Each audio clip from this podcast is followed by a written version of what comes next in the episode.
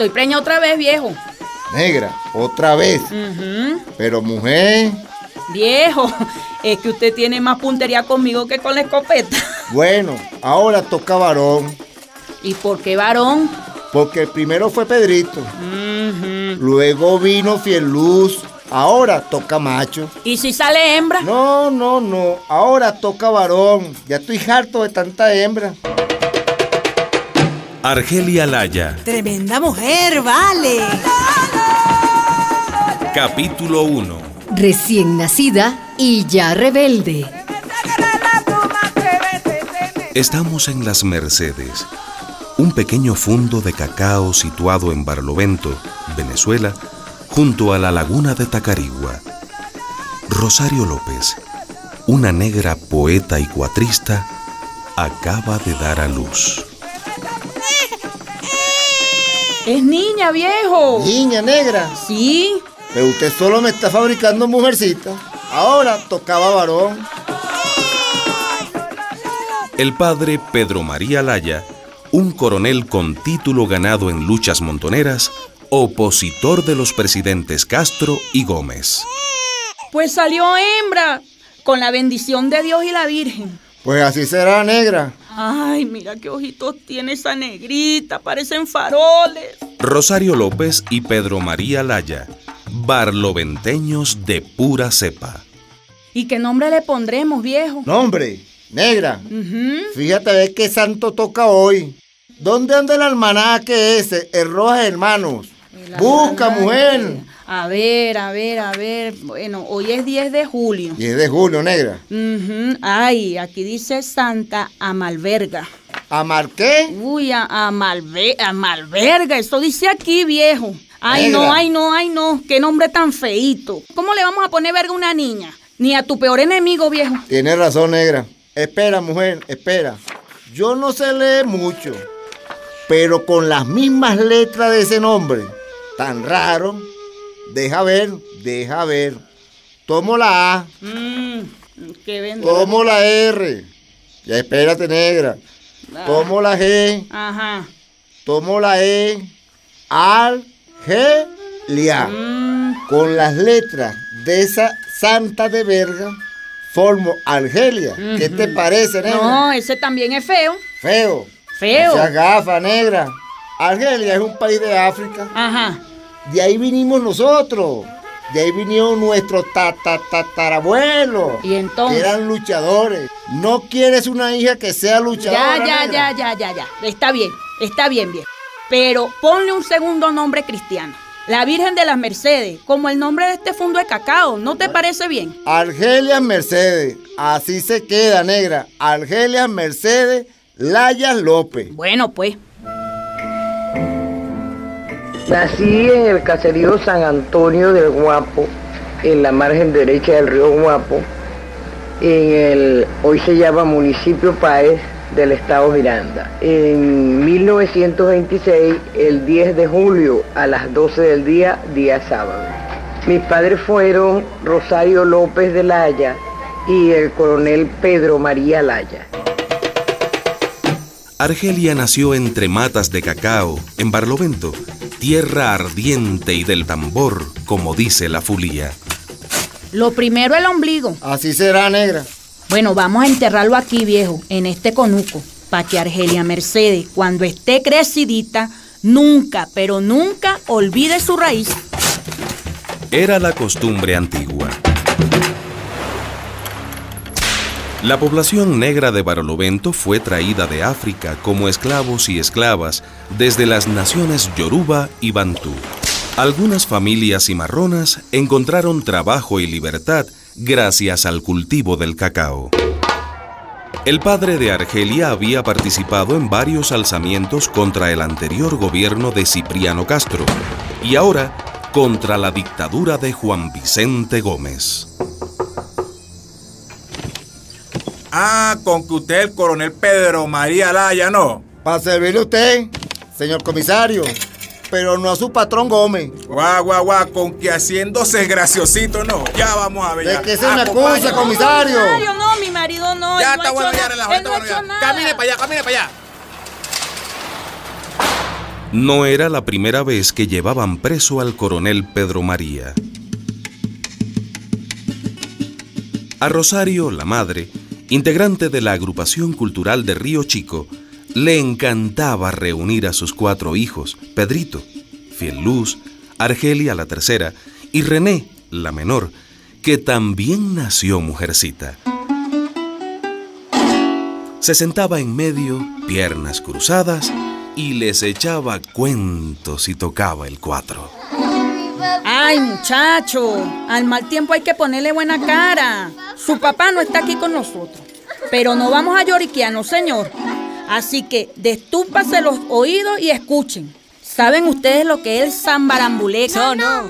Cuéntanos, cuéntanos. A ver, cuenta, mamá. Bueno, oigan bien. Cuando una culebra pica a alguien, hmm, hay que tocar el tambor, hay que rezar y cantar para espantar el veneno. La culebra de Venezuela, la mapanare de este país, se llama Juan Vicente Gómez. Pero nosotros ahora vamos a hacer el zambarambulé para que papá se libre pronto de esa culebra y vuelva con nosotros.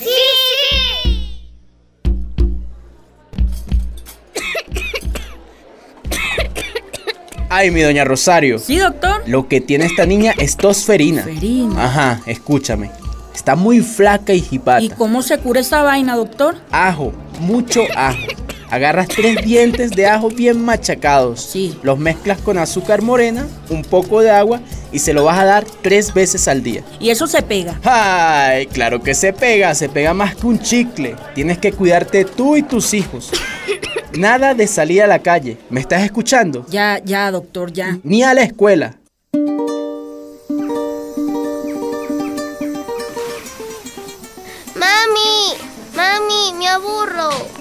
Hija, no puedes salir, lo dijo el doctor.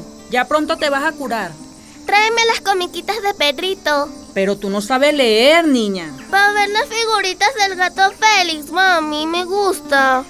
Sola en casa, Argelia aprendió a leer con las revistas de historietas de su hermano Pedro.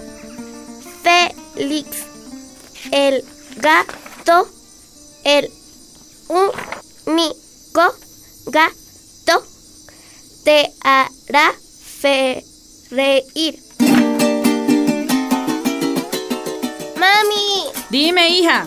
cuando fui a comprar la harina para las arepas, una niña me empujó y me dijo, quítate de ahí, negra. ¿Y cómo eres esa niña? Blanca, mami. Blanca no, racista. ¿Qué es racista, mami? A ver, a ver, niña. Ven, Are- ven, ven, ven para acá. Tú, Pedrito, vengan los cuatro. Ustedes son hijos de un negro y una negra. Y a mucha honra, oigan bien. Atiendan, muchachos. Los blancos no valen más que los negros, ni los negros valen más que los blancos. Ustedes no deben aceptar nunca, ¿me oyen bien? Nunca, pero nunca que lo humillen por negro. Claro, mamá. Y ustedes, Fiel, Argelia y René, ustedes son mujeres y tienen que defenderse como mujeres. Pedrito, Sí, mami. usted no vale más que ella, ni ustedes valen más que él. Toitico, oigan bien, toitico valemos igual. Somos diferentes, pero valemos lo mismitico. Recuerden siempre lo que papá les dijo. Ustedes, hija, métanse bien esto en la cabeza. Las mujeres pueden hacer todo lo que hacen los varones. Toitico. El juego preferido de Pedrito y sus hermanas y de los otros chamos del fundo de cacao era el de los caciques. El primero que se monte en el aguacate gana. ¡Eh! ¡Yo, yo, yo! ¡Primero! ¡Yo! ¡Yo gané! ¡No, yo! Está bien, Argelia, bájate ya. Ahora, el que salte más lejos sobre esos palos quemados. ¡Yo, yo! ¡Yo salté aquí, mira! ¡Yo salté hasta aquí! ¡Yo gané! ¡Mentirosa! ¡Yo gané! Yo mando y todos se callan. Ahora todos vamos a la playa. El que llegue primero es el nuevo cacique.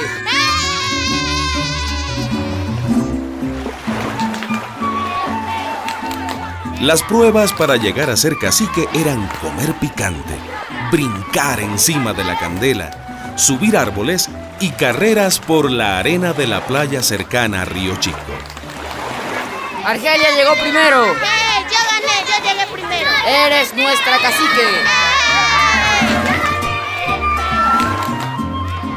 Argelia Laya solía decir que nacer fue su primer acto de rebeldía, porque sus padres esperaban otro varón y les nació mujercita. Y yo siempre he rechazado cuando alguien me dice, no, es que tú eres una mujer excepcional. Digo, no, yo no soy excepcional. Yo lo que pasa es que tuve la ventaja, la extraordinaria ventaja de tener una madre como la que tuve y un padre como los que tuve, que me, que me enseñaron y me dieron oportunidades a desarrollar desde pequeña eh, eso, una actitud de rebeldía ante las injusticias, an- ante las cosas feas, ante las cosas malas y a cultivar el amor por los demás. Argelia Laya, Tremenda mujer, vale. Una producción de la Fundación Rosa Luxemburg y radialistas apasionadas y apasionados, con la participación de migrantes venezolanas y venezolanos.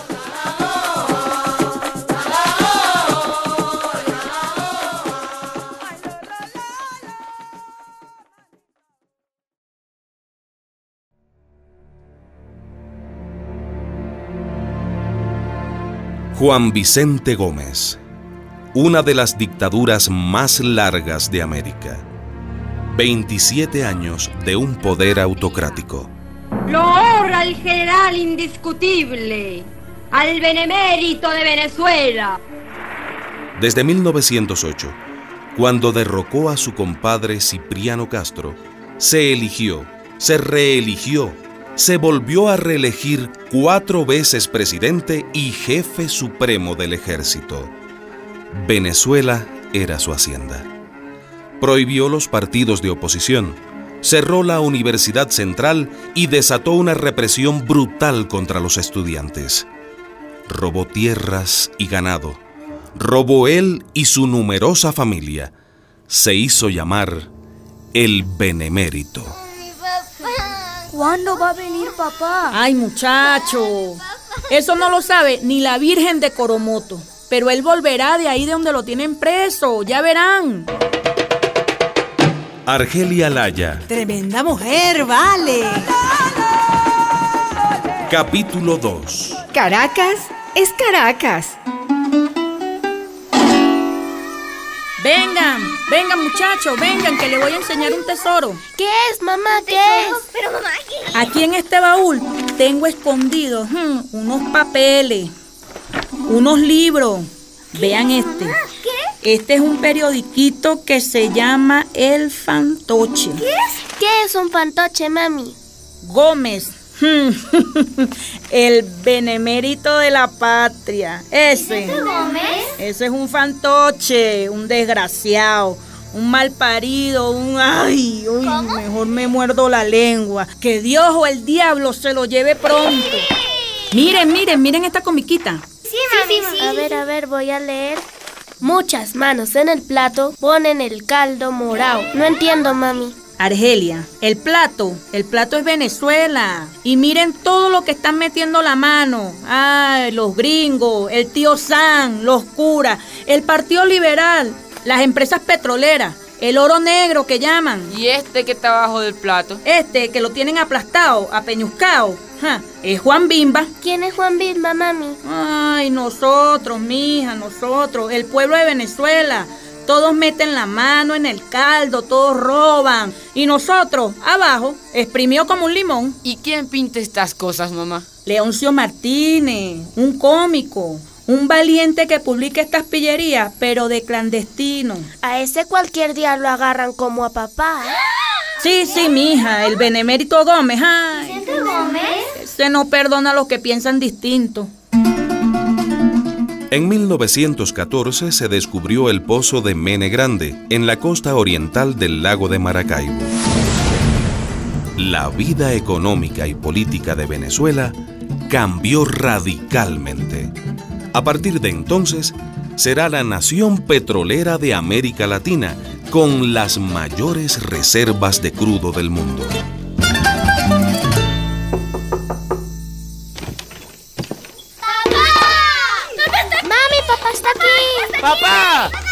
Mami, papá está aquí. Mami. ¡Te soltaron, viejo! Aquí estoy, negra. Ay, viejo, qué alegría. Pero qué flaco estás, viejo. Ay, negra, si yo te cuento las que he pasado. Papi, Ni a un papi. perro lo tratan como nos han tratado. Pero no hay dictador negra que dure 100 años, ni pueblo que lo resista. Papi, papi. Papá, papá, mira, mamá, mamá. El coronel Pedro María Laya llevaba meses en las mazmorras de la temida cárcel La Rotunda. Lo acusaban de ser enlace con los revolucionarios, de traficar armas que venían del exterior para derrocar a Gómez. Viejo, Dime, negra. viejo, te voy a preparar un sancocho de pescado. Con tanta falta que me hace, negra. Ay, unos tropezones con caraota. Divina. Ajá, y por ahí tengo unos cangrejos así de grandotes. Te vas a chupar hasta los dedos los pies, mi. Mujer, qué falta me han hecho ustedes. Tú, mi Rosario, la negra más bella de Barlovento. Ay, viejo. Ustedes, mis hijos, Pedrito, Luz, Angelita, Renecita, ustedes me dieron la fuerza para resistir en esa cloaca donde me botaron. Oye bien, cabezadura. Alzao, montonero loco. Ay, coronel sin medalla. No te metas en más nada de política. Tú oyes, se acabó. Pero vieja, si nosotros no nos metemos con la política, la política se mete con nosotros, negra. El coronel Laya fue nombrado jefe civil de Río Chico, pero el presidente del estado Miranda, al que pertenecía la llanura de Barlovento, lo rechazó. Ah, caramba, si aquí tenemos al coronel Pedro María Laya. ¿Qué pasa ahora conmigo, comisario? También informarle que tiene una sentencia en su contra por subversión. ¿Por qué? Se le da un plazo de 72 horas para abandonar el Estado. ¿Estamos claros? ¿Por qué, papá? ¿Por qué? Porque los ricos hacen lo que les salen de las bolas, hija. Ellos, los grandes cacao, mandan. Por eso, óyeme bien, óyeme bien. Por eso nosotros tenemos que luchar para que las cosas cambien. ¿Y ahora qué hacemos, viejo? Los botan de aquí ¿A ¿A dónde? dónde, pa? ¿Dónde vamos? Papá. a Caracas, ¿para dónde más? A Caracas. A mí no me gusta Caracas. Mucha bulla, mucho bululú. Bueno, Rosario. Recuerda, aquello de que Caracas es Caracas y lo demás es Monticulebra. Pero, ¿y con qué nos vamos? Ah, Pedro María, ¿qué llevamos? Nos vamos con los puestos. Allá veremos. Ah, ¿y esta casa? ¿Y las cosas? ¿Y, y puedo llevar las comiquitas del gato Félix, papi? Sí, Pedrito, pero deprisa. Sí. Ese presidente de Miranda nos quiere fuñir y hay que echarle pichón a esta vaina. Vamos, vamos, vamos a recoger los macundales, que nos vamos para Caracas. Caracas, la capital de Venezuela, la cuna del libertador Simón Bolívar, la ciudad de los techos rojos.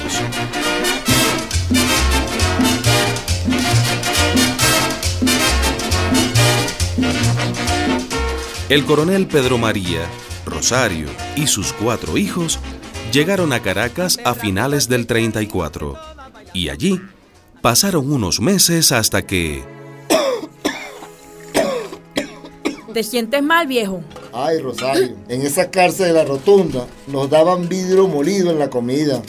¿Cómo va a ser? Nos reventaron la espalda y las tripas y los pulmones. Pero ya me voy a mejorar. No te apures, ya me voy a mejorar. no se mejoró. Poco después de llegar a Caracas, el coronel Pedro María Laya murió de tuberculosis. Una víctima más del dictador Gómez. Y ahora,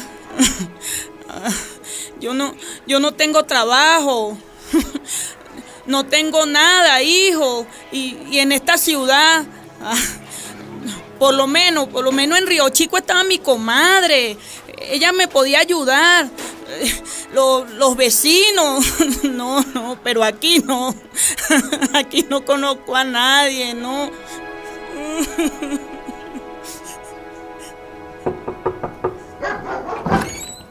Lo siento, señora, pero usted hace tres, tres meses que no me paga. Dame una oportunidad, hermanito. Yo, yo voy a conseguir un trabajito. Yo voy a conseguir un trabajito. Hermanito, ningún, ningún. Ay, no. Si usted en una semana no me paga, yo le mando a la policía para que la desaloje. A la policía, no, pero, pero. Los botaron de la casa porque Rosario no tenía ni una puya para pagar el alquiler. ¿Estamos cagados esa muro o qué? Bajo un puente nos vamos a meter. O, o me pongo a tocar el cuatro en las esquinas. Rosario López y sus cuatro hijos tuvieron que refugiarse en el sector altavista de Katia, un rancho destartalado, sin agua y sin luz que nadie quería. Mami. Dime, hija. Mami, en la iglesia del Redentor donde nos colamos René y yo. Sí, mami, Argelia y yo nos colamos. Dicen que Dios nunca te vota, que... Dios. ¿Dónde está Dios, mija? No, mejor rezarle a José. ¿A cuál José, mami? ¿Cómo que a cuál José? A San José, muchacha, el de la Sagrada Familia. ¿Tú no sabes que ese es el patrón de Barlovento? Ay, mamá. Ay, nada. Mm, mm. Tú rézale que yo voy a rebuscarme algo ahí para comer.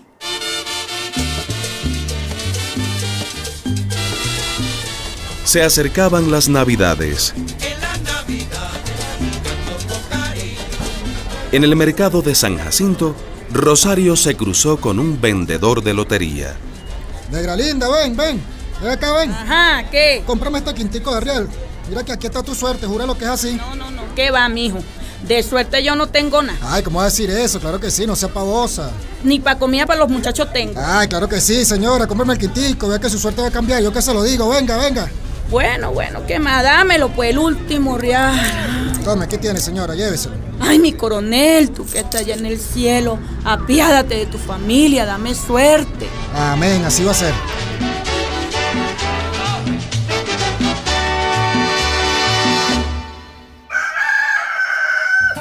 Al día siguiente, cuando Rosario vio los números en el kiosco de Altavista, su corazón dio un vuelco. ¡Ay, carajo! ¡Gané, gané! ¡Gané la lotería! ¡Gané, gané! ¡Gracias, mi coronel! ¡Ay, doble alegría, señora! Ganó usted y ganó Venezuela. ¿Cómo? ¿Qué pasó? Es que se acaba de morir Gómez. ¿Se murió? ¡Ah! ¡No! Por fin estiró la pata ese verdugo, carajo. El benemérito Juan Vicente Gómez, el eterno dictador, murió de un cáncer.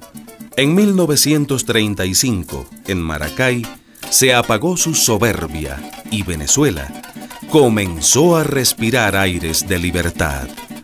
Argelia Laya tenía por entonces nueve años. Muchachos, muchachos, vengan. Ay, me gané la lotería. Ahora sí. con esa platica, con esa platica vamos a comprar cuadernos y esos lápices de centavos para que vuelvan a la escuela. ¿Dónde está el cuatro? ¿Dónde? Tráiganlo. Ay, vamos a cantarnos, joda, y vamos a celebrar que papá nos dio suerte y quiere que estemos alegres.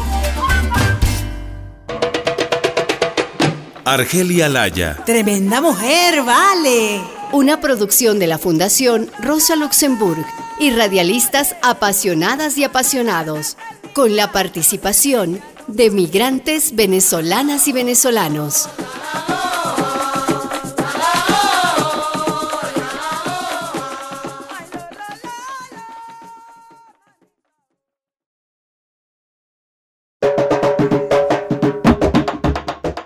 La platica ganada en la lotería se acabó pronto. Rosario, madre de Argelia, ahora viuda, no conseguía trabajo y mantener las cuatro bocas de sus hijas y de Pedrito no era tarea fácil. Tengo hambre, ma. ¿Y yo? ¿Y no, yo no alcanza, muchachos, no alcanza. Mamá. Eh, tienen que dejar la escuela porque los cuadernos. No, mija, los cuadernos no se comen. ¿Y tú, Pedrito? No, no, mamá, yo quiero estudiar. Ah, no, a buscar chamba, a buscar chamba en lo que sea. Tú también, fielita. Yo también quiero estudiar, mamá. Ajá, y yo quiero la luna, mija. Y yo también. Pero ¿con qué rabo se sienta la cucaracha? ah? Dime. Argelia Laya, Tremenda mujer, vale. capítulo 3. Ningún hijo es ilegítimo. Ay, mamá. ¿Qué pasó, hija? Pues que yo no sé cómo, pero yo voy a estudiar y voy a seguir los pasos de mi papá. Ay, Los pasos, ¿cuáles pasos? Pues es que a mí no se me borra lo que él decía, pues. ¿Y qué decía? Que tenemos que luchar para que las cosas cambien. ¿Qué más? A pesar de las dificultades económicas, Argelia y su hermana menor, René, acabaron la primaria. Era el año 1940. Hija, Argelia. Señora. Hija, ahora ya me puedes ayudar en casa. ¿O es que tienes novio? ¿O es que te quieres casar? Estás loca, mami. Ni en casa, ni casada. No, no, no te entiendo, hija. ¿Qué quieres hacer? Pues seguir estudiando, ¿qué más? Si tengo 14. ¿Y estudiar? ¿Estudiar más? ¿Para qué, muchacha? ¿Tú quieres ser una doctora o qué? Doctora. Doctora no. Maestra. A mí lo que me gusta es enseñar. Ay, maestra. ¿Enseñar qué? ¿Enseñar qué, muchacha? Pues lo que sea, guau. Mamá, pero enseñar. Argelia Laya ingresó a la normal de Caracas, la escuela Gran Colombia. A veces no tenía zapatos para ir a las clases. Llegaba a la Biblioteca Nacional para copiar capítulos enteros de los libros que mandaban a estudiar. Un amigo me regalaba papel de imprenta y pues yo los cosía y hacía mis cuadernos. Estudiaba, pero se metía en todo. En aquellos años fue secretaria de Cultura de los Estudiantes Normalistas y directora del periódico de este centro educativo. Después, la eligieron en la Federación de Jóvenes Evangélicos de Venezuela. También fue dirigente de la Unión de Muchachas Santa Rosalía, del Centro Cultural y Deportivo de la Parroquia El Cementerio, y luego... Y luego, y luego tú te vas a volver loca, mija. Ay, mamá. No, no, no, tú no puedes estar metida en todo. Tú no puedes estar cargando tanto, muchacha. ¿Y cómo les digo que no, mamá? Si me lo piden. Pues, ah, claro, es que tú siempre has sido la que lleva la banderita. Desde que jugaba a los caciques allá en Río Chico, guau. si tú sigues así, vas a acabar de presidente de Venezuela. Será presidenta, mamá. Bueno, presidenta, presidenta. Bueno, no te olvides que somos mujeres. ¿Y por qué no? Este país lleva más de 100 años gobernado por varones. Ajá. Y mira dónde estamos, con tanto muérgano de fuera y tanto arrastrado de adentro. Ah, sí, óyela, pues. Esta hija mía se cree la reina del arroz con pollo.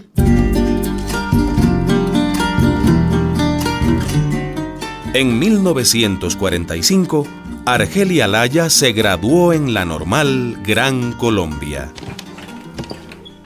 Mami, mami, mira mi título, mami. A ver, a ver. Ya soy maestra. Maestra. Sí, nunca me rasparon. No, pero es que ¿y por qué te iban a raspar? Pues? Bueno, porque es que me metí en tantos bochinches y a pesar de eso saqué las mejores notas. No, mi amor, es que tú eres un cerebrito, muchacha. Argelia había cumplido los 19 años y quería ir a dar clases en Ciudad Guayana. No, no, no. Allá no se aceptan mujeres. ¿Y por qué? ¿Por qué no? ¿Y en Santa Elena de Guairén? Tengo una amiga por allá que... No, no y no. Donde hay plazas es en el Zulia. Pues entonces, para allá mismo es.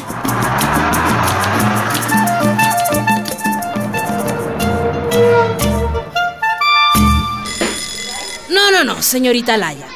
A los niños hay que corregirlos, ¿entiende? Enderezarlos. Usted me va a disculpar, pero si usted cree que con reglazos y arrodillándolos sobre piedrita, ¿de verdad usted los va a enderezar? La letra, escuche bien, la letra con sangre entra, señorita Laya.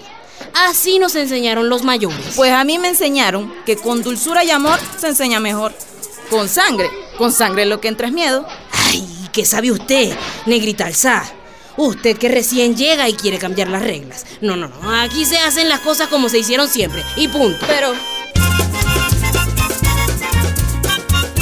Argelia tenía 21 años. Con su hermano Pedro fue a una fiesta y un tipo echó una píldora de yoimbina en su vaso. La drogó y abusó de ella. José Antonio Guevara es el nombre del violador. Amiga, ¿Pero qué te pasa? es que, es que tú no entiendes, ¿vale? Yo tengo un retraso. Ajá. ¿Cómo que ajá? Que creo que creo que estoy embarazada. Ay, no. Bueno, no importa. Eso es fácil de resolver, Argelia. ¿Qué? Pero, pero ¿cómo? ¿Con, con un aborto? Sí, sí. Yo conozco una señora que lo hace bien. Pero yo no, no, no. No, no, ¿qué? ¿No tienes plata? No, no es eso, Vali. Ah, ya yo sé lo que te pasa. Que Diosito te va a castigar. Te va a mandar al infierno si cometes ese pecado. Guau. Ni lo pienses, amiga. Mis abuelos, mejor dicho, mis tatara, tatarabuelos, eran yorubas en África. Ajá, ¿y qué es eso? Bueno, que, que los yorubas creen en Yemayá, la madre universal que protege a las mujeres embarazadas. ¿Y qué me cuentas con eso, Argelia? Ay, que Yemayá protege a las que paren y protege a las que abortan. Eso dices tú. Claro, chica, ella comprende a las mujeres, porque ella es mujer también, pues.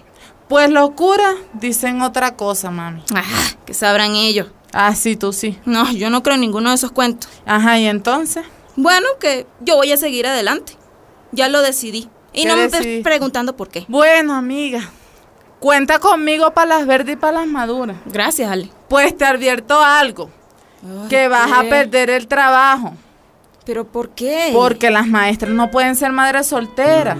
Una amiga mía hasta se mató porque había salido preñada y no se había casado. ¿Qué?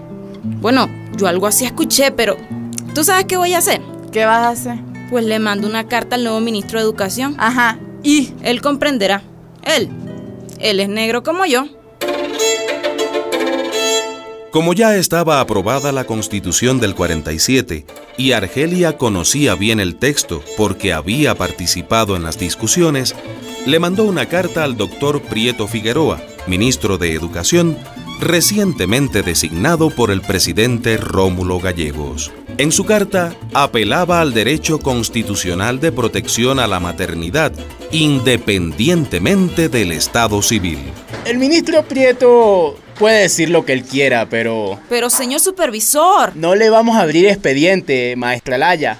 Pero... ¿Pero qué? Pero tenemos que sancionarla por unos meses. ¿Qué? ¿Y por qué motivo si puede saberse? Por inmoral. ¿Inmoral yo? ¿O inmoral el canalla que me violó? En todo caso, usted va a traer al mundo un hijo ilegítimo. ¿Qué? Usted me va a disculpar, señor supervisor, pero todos los hijos son legítimos. Ajá. Claro, los ilegítimos serán los machos que preñan. Esos, los que abandonan y violan. Lo que faltaba, pues. Los que acosan a las mujeres. No me diga.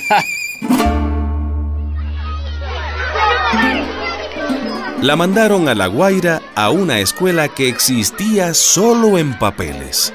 Argelia, ayudada por los vecinos, levantó un aula donde daba clases a las niñas y los niños del lugar. ¿Qué me importa, vale? Pues yo, yo doy clase hasta bajo una mata de mango, chico. Dio a luz y le puso a su hijo el mismo nombre de su papá y el de su hermano, Pedro. Cuando después se mudó a una urbanización en el sector Sarría, en la puerta de su apartamento colocó una placa con el nombre de... Perucho. como afirmando su derecho a decidir.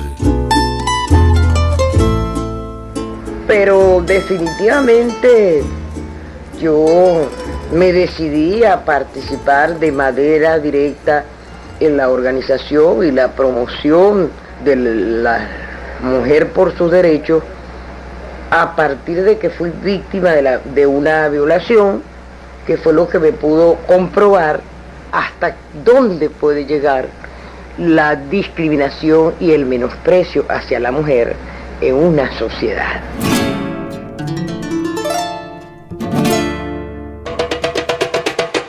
Argelia Laya, Tremenda mujer, vale. Una producción de la Fundación Rosa Luxemburg y radialistas apasionadas y apasionados, con la participación de migrantes venezolanas y venezolanos.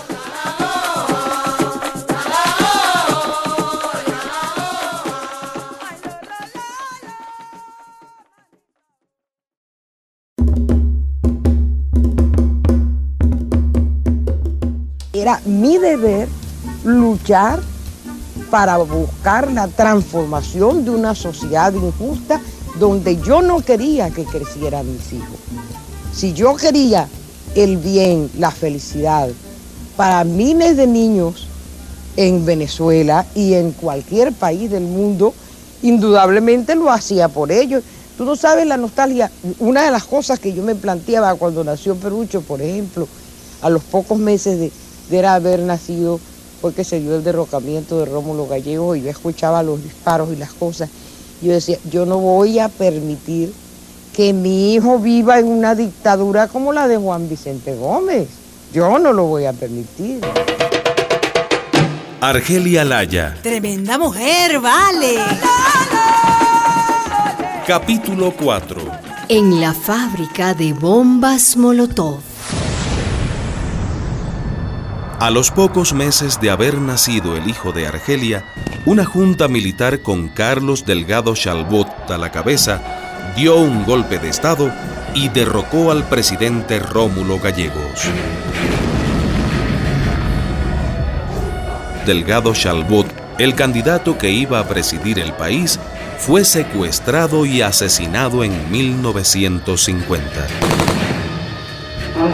El doloroso deber de informar a la nación en la mañana de hoy que privó de la vida al teniente coronel Carlos Delgado Chalbó, presidente de la Junta Militar de Gobierno. En elecciones fraudulentas, tomó el poder Marcos Pérez Jiménez. Así comenzó la larga y sangrienta tiranía de este general evangelista. Este no es lugar seguro, Argelia, vámonos. Bueno, ¿y dónde paso la noche? ¿Dónde me meto? No sé, no sé, escóndete en la pulpería y hay muchos corotos por ahí, no sé. Dios mío, bueno, vamos. Llegaba a una casa y de repente tenía que salir por la puerta de atrás porque los tombos la buscaban. Fue astuta Argelia. Nunca la agarraron. Yo creo que hasta aquí llegué yo, compañeros. ¿Qué es lo que estás diciendo tú, Negra Argelia? Que me voy, yo me voy. ¿Cómo? Argelia Laya había entrado a militar en Acción Democrática, el partido de otro Rómulo, Rómulo Betancourt, que se oponía a la dictadura de Pérez Jiménez. ¿Pero qué te pasa a ti, Negra Jodía? ¿No se dan cuenta que ustedes, los adecos, han votado a la basura este lindo programa social que tenía el partido? ¿Iban a cambiar a Venezuela? Ay, ¿qué pasó? Los que han cambiado son ustedes, todos en busca de una tajada. No, ya va, no exagere, compañera. Hmm, mire, yo me quedo corta. Los dirigentes llaman a la base Ajá. para hacer resistencia clandestina Sí. y los que llaman no aparecen. Eso es lo que tú piensas. Hacen como el capitán araña. Así que aquí tiene mi carnet. Yo me voy. ¿Qué? Argelia renunció al partido Acción Democrática y se matriculó en el Instituto Pedagógico Nacional, en Caracas. Vas a seguir estudiando, muchacha. ¿Qué más te quiere meter en esa cabeza, mija? Hay una carrera nueva, mamá. Filosofía y ciencias de la ¿Filoso educación. qué? Filosofía y ciencias de la educación. Voy a aprender eso para que las escuelas de este país no sean como lo de que aquella, ¿te acuerdas? La letra con sangre entra. Uy, como decía esa maracucha fanfarrona. Ajá, ajá. ¿Y quién va a cuidar a tu hijo? ¿Quién va a cuidar a Peruchito? Bueno, tú me ayudas, mamá. Y mira, yo te prometo que yo voy a llegar temprano, aunque sea para hacerle la comida.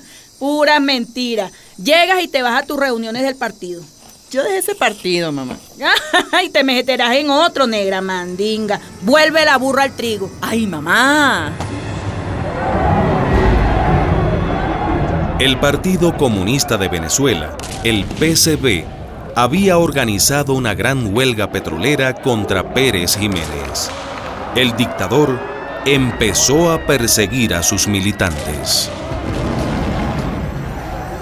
Ese es el partido que a mí me convence, mamá. Mm, Menos palabras y más acción. Mm, pero ese partido, ese partido es comunista, muchacha.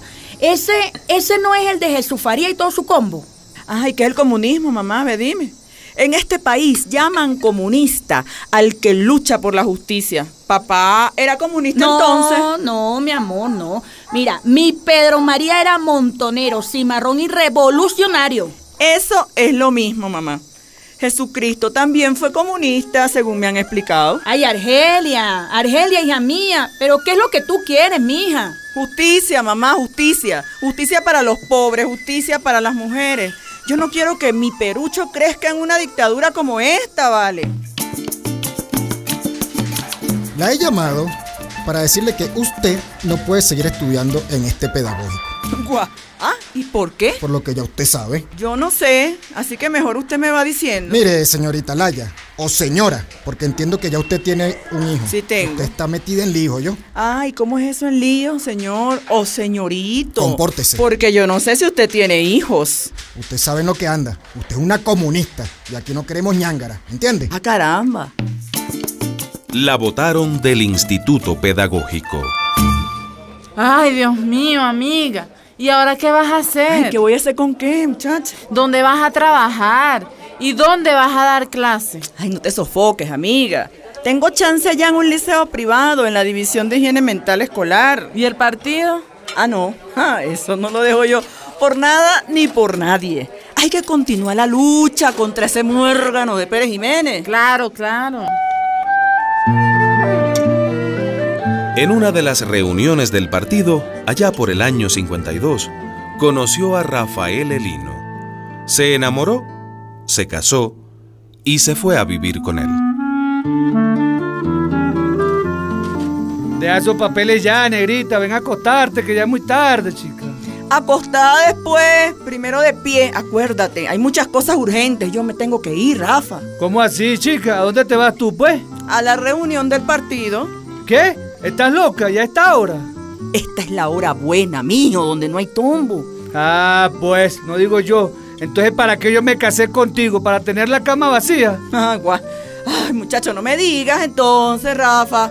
Tú te casaste para tener un buen cuero en la cama. Ay, Una empleada en la cocina, con la plancha, la escoba, el coleto. No, no, no, no, no, negrita. No hay que exagerar tampoco. ¿Tú eres mi esposa o no? Esposa, mijo, más no esposada. A ver, a ver, explícame, ¿qué significa eso? No entiendo. Bueno, chico, que yo creo, como dijo el principito, que el amor no es mirarse el uno al otro, sino mirar ambos en la misma dirección. Ah, sí. ¿Quién carajo es ese principito, pues? ¿Quién te enseñó eso a ti, mujer guacharaca? Un libro, mijo, un libro que me trajo una amiga argentina. Acuérdate que yo leo, estudio, aprendo. ¿Y tú? El dictador Pérez Jiménez había desatado una escalada de persecuciones, cárceles y asesinatos contra varios dirigentes del Partido Comunista.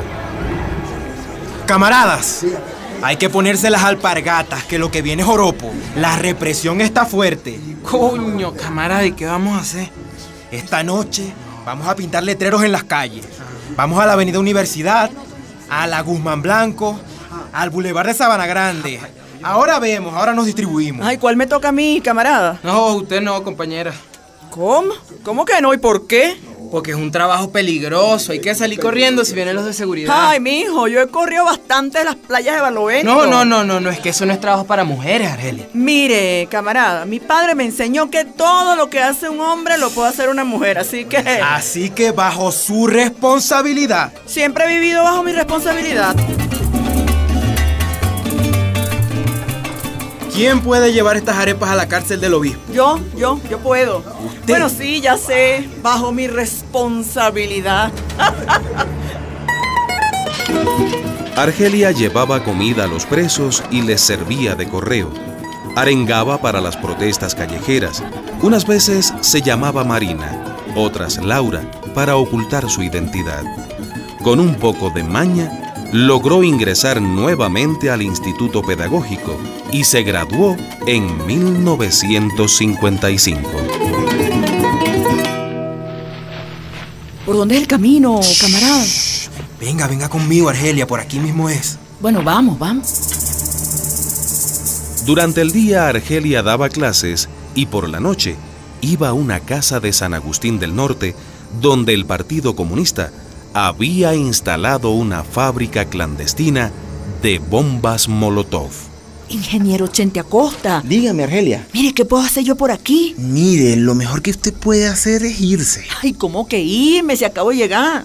Negra, por Dios. Usted es más útil como correíto o agitando gente. Vaya a repartir volantes para el rolo de paro general que estamos armando. Mire, eso está listo. Todos los volantes que me dieron ya los regué por el barrio. Ahora lo que yo quiero es aprender a fabricar bombas. Pues. Todo lo que hace un hombre lo puede hacer una mujer. ¿O no lo sabía usted, ingeniero Chente? Para luego es tarde. Negra, venga conmigo. Vamos, vamos.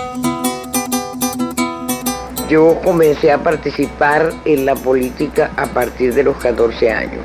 Me inicio en la política porque mi padre y mi madre eran dos personas sumamente comunicativas y ellos desde pequeños nos enseñaron que había que luchar por la democracia, por la libertad, por los derechos de la gente. Ellos me enseñaron a mí a luchar por mis derechos como persona y como mujer. Argelia Laya. Tremenda mujer, vale. Una producción de la Fundación Rosa Luxemburg y radialistas apasionadas y apasionados, con la participación de migrantes venezolanas y venezolanos.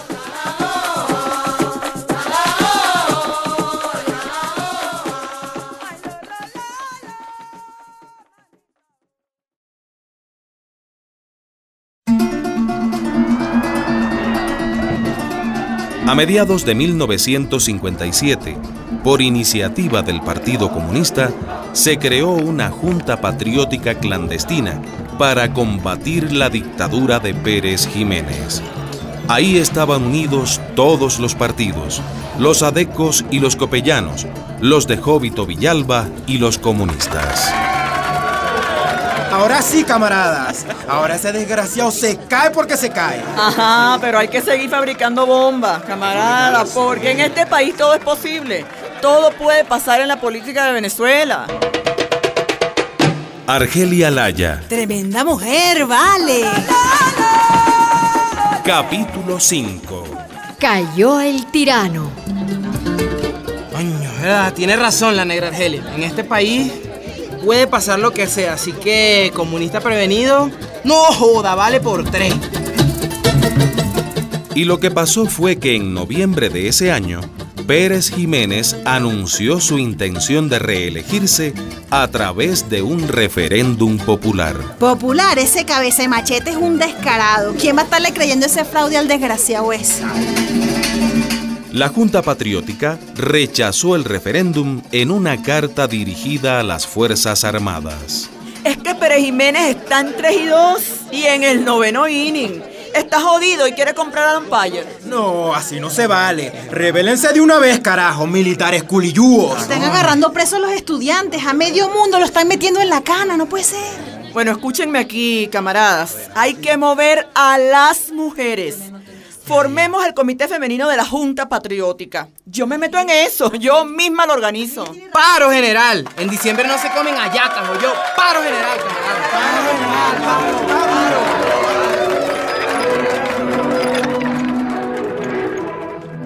Esta es la voz de la Junta Patriótica, transmitiendo desde algún lugar de Venezuela.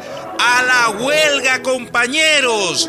El pueblo junto con el ejército vamos a derrocar la dictadura. Soldado, tú eres pueblo, no obedezcas las órdenes de tus superiores. Nos acaban de informar, atención, nos acaban de informar que ha sido detenido el general Hugo Fuentes. ¿Dónde se agarra esa radio, camarada? ¿Quién sacó eso? Aquí mismo, mira. Se oye mal, pero se oye. Y bien mal que se oye. Una emisora clandestina comenzó a sonar en Caracas. Pérez Jiménez había perdido el control de la situación. La Junta Patriótica aceleró los preparativos para la huelga general. El 21 de enero no salieron periódicos. Las calles se tapizaron con tachuelas. Cerraron los negocios. Las calles desiertas.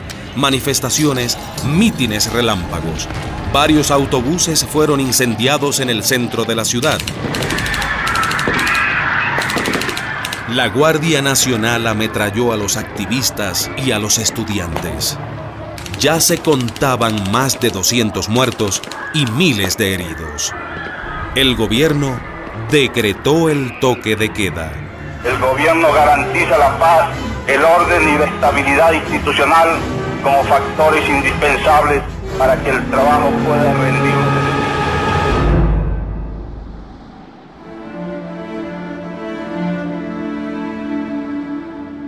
Amaneció el 22 de enero y Caracas parecía una ciudad fantasma.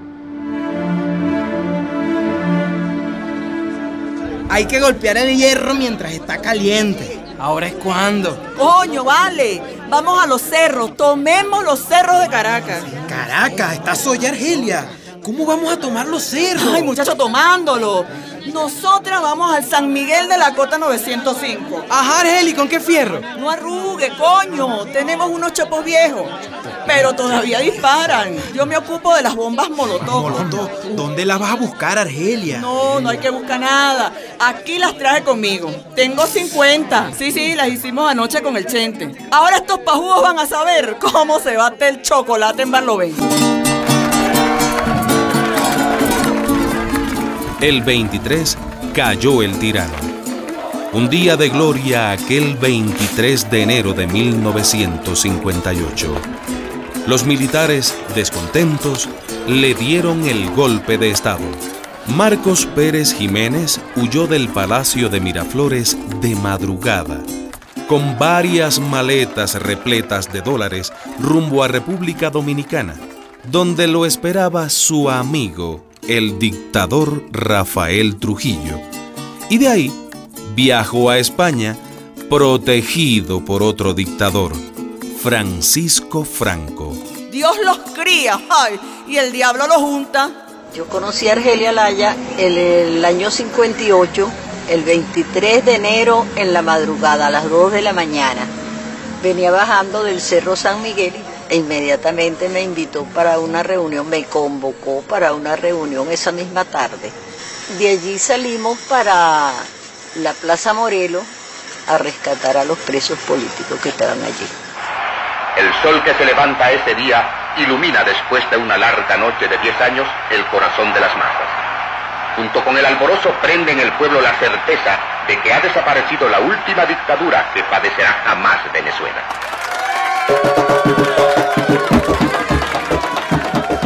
Ajá, tú hay que celebrarlo, camarada. Eso sí, primero a rezar por los muertos. Y luego, ¡ah! Repicar los tambores. Porque ese coño de madre ya se largó. ¡Alabado sea Dios! El contraalmirante Wolfgang Larrazábal presidió la junta militar cuando escapó el dictador Pérez Jiménez. La junta ordenó liberar a todos los presos políticos. Los exiliados pudieron regresar. Los movimientos sociales se reactivaron. Yo lo que quiero es pelear por las mujeres, ayudar a organizarlas. Se acercaba el 8 de marzo, Día Internacional de la Mujer. El meeting será en el nuevo circo, Argelia. Quieren que tú hables. Pues hablo, mija. ¿Para qué Dios me dio esta lengua, no? Para hablar. Las mujeres que traemos a los hombres y a las mujeres al mundo, asumamos también la conducción de nuestros pueblos y de nuestras organizaciones. No basta con denunciar, no basta con investigar, no basta con hablar, no basta con estudiar. Es necesario actuar. Y es necesario actuar ahora, porque mañana va a ser tarde. Habló tan bien, con tanta fuerza ante aquellas 10.000 mujeres reunidas en el nuevo circo, que cuando convocaron a elecciones generales para diciembre de ese mismo año 58, Puedes ganar, Argelia. Lánzate como candidata al Consejo Municipal. Tienes todo el chance. y ganó. Fue electa para el Consejo Municipal de Caracas y como diputada suplente por Miranda. Mamá. Sí, hija. Mira, si mi papá me viera ahora, a él que lo votaron de jefe civil de Río Chico. Muchacha, pero ya tú estás jugando grandes ligas, mija. Ay, quien dijera concejal de Caracas, pues. Corrección, concejala, mamá. No te olvides, Bueno, concejala. concejal, concejala.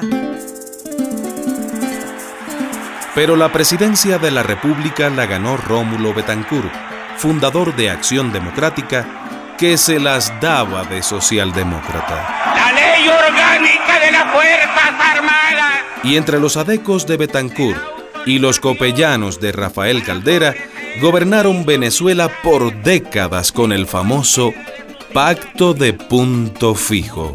Primero yo, después tú. Ahora me toca a mí, después te toca a ti. Que manguango, así cualquiera. Al Partido Comunista lo dejaron fuera de esa repartija del poder y hasta lo persiguieron. Aquí Radio Rebelde. En enero de 1959 triunfó la Revolución Cubana. En ese mismo año, 1959, en noviembre, se celebró el primer Congreso Latinoamericano de Mujeres. 524 delegadas de 143 países se dieron cita en Santiago de Chile. La guerrillera Vilma Espín encabezaba la delegación cubana.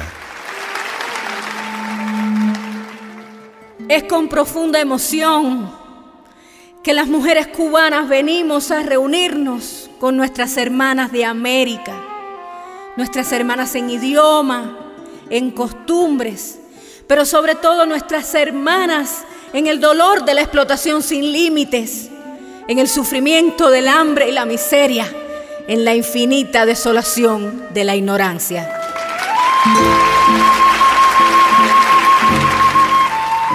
Argelia Laya iba con la delegación venezolana. Se conmovió escuchando a las compañeras de Cuba y de tantos países hermanos. Si Cuba, una islita, puede hacer una revolución en las mismas narices del imperio, ¿por qué no podemos hacerlo aquí? Ah, en Venezuela, la tierra de Simón Bolívar.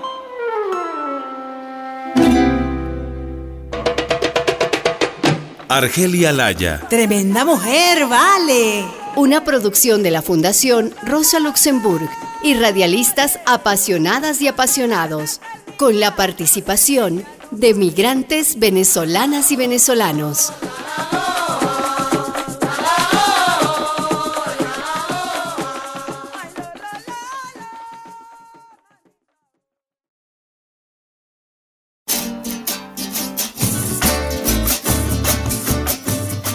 A su regreso de Chile, de aquel emotivo Congreso Latinoamericano de Mujeres, Argelia se incorporó de lleno al Partido Comunista. Chamos, este gobierno de Betancur es más malo que Caín. Si eres comunista, te meten preso. Y si eres más comunista, te matan. Mira lo que les hicieron a los maracuchos que ganaron en el sindicato de Lagunilla. No, una barbaridad. En 1960, en el aniversario del 23 de enero, cuando el pueblo echó abajo al dictador Pérez Jiménez, Fidel Castro había visitado Caracas y había pronosticado que los cerros de esta ciudad serían la Sierra Maestra de Venezuela. Argelia Laya. Tremenda mujer, vale. Capítulo 6. La comandanta Jacinta. Ante la derechización del gobierno de Rómulo Betancourt, la mayoría de los militantes del Partido Comunista de Venezuela se decidió por la lucha armada, por la guerrilla. Camaradas, ya están conformadas las Fuerzas Armadas de Liberación Nacional. ¡Vivan las FAL! ¡Que viva! En la Universidad Central de Caracas se concentraba buena parte de la efervescencia revolucionaria. Usted, camarada. Diga, camarada. Vaya a la fábrica de armas, la que tenemos en Carrizal. Usted, niples y bombas. Vamos a hacer un levante de camiones, camarada, con esos camiones de carne que tiene Rockefeller. ¿Pero para qué, camarada? Para repartirle los barrios, cámara. Eso es el comunismo. Repartir.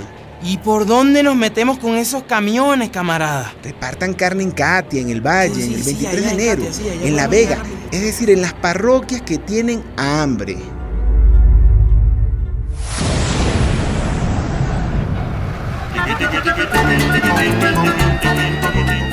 En las ciudades estaban las unidades tácticas de combate de las FAL, que hacían secuestros, sabotajes, acciones de propaganda armada, quema de la misión militar gringa. Y pronto comenzaron los frentes guerrilleros en el campo. ¡Luchar para vencer! ¡Patria libre o morir! sacudir la tutela del tío Sam.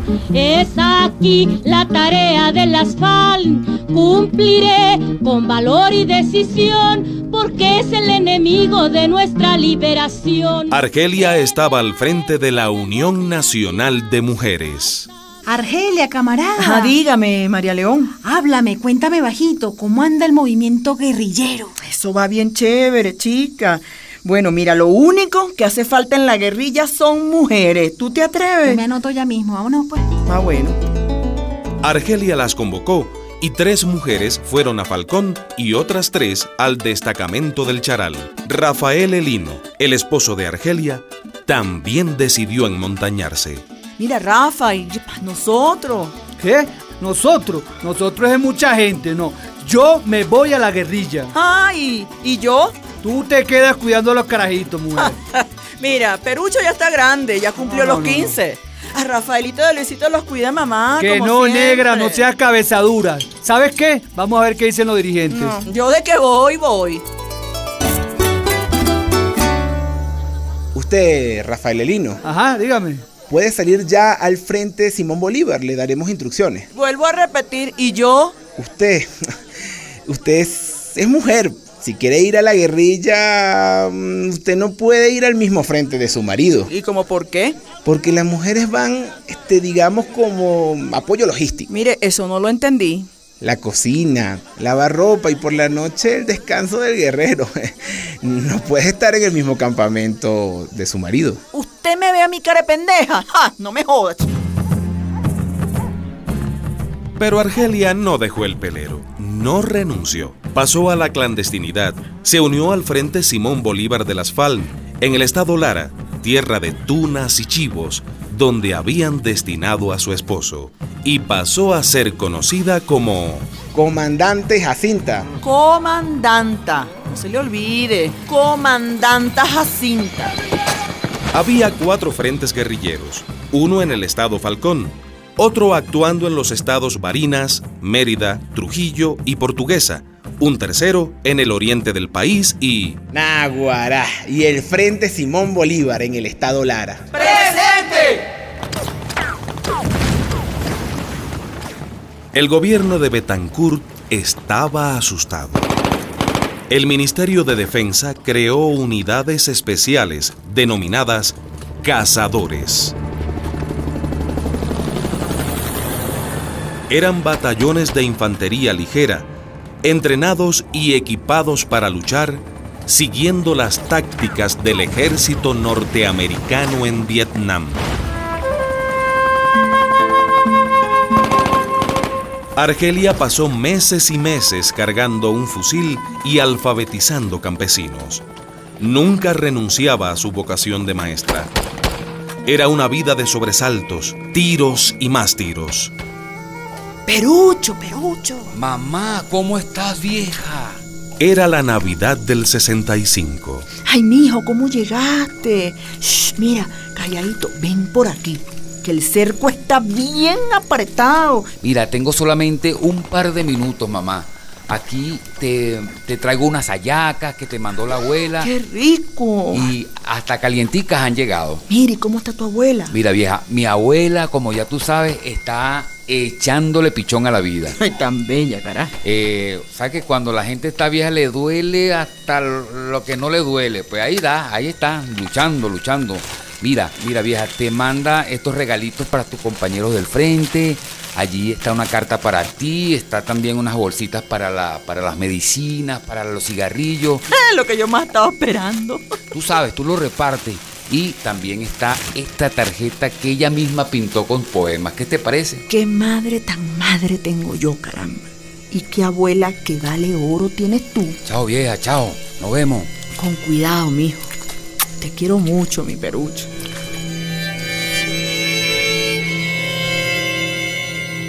En enero del 66, Rosario López, la mamá de Argelia, enfermó gravemente en Caracas. díganle, díganle, díganle Argelia, a mi negrita linda, que cuidado, que, que ni se le ocurra bajar, carajo, que no baje.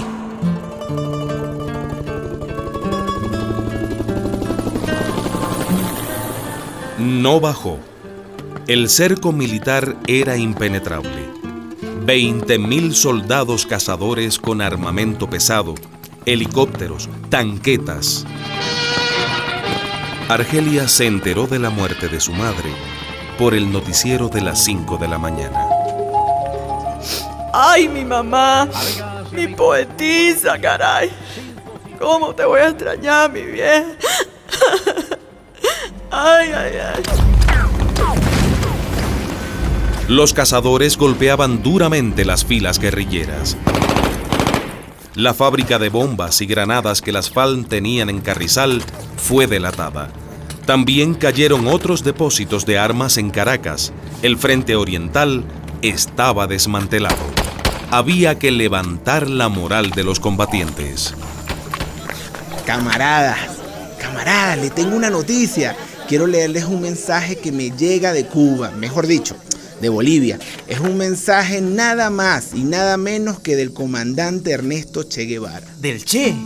¿Del mismitico Che Guevara? Sí, sí. Él está peleando en Bolivia igual que nosotros aquí.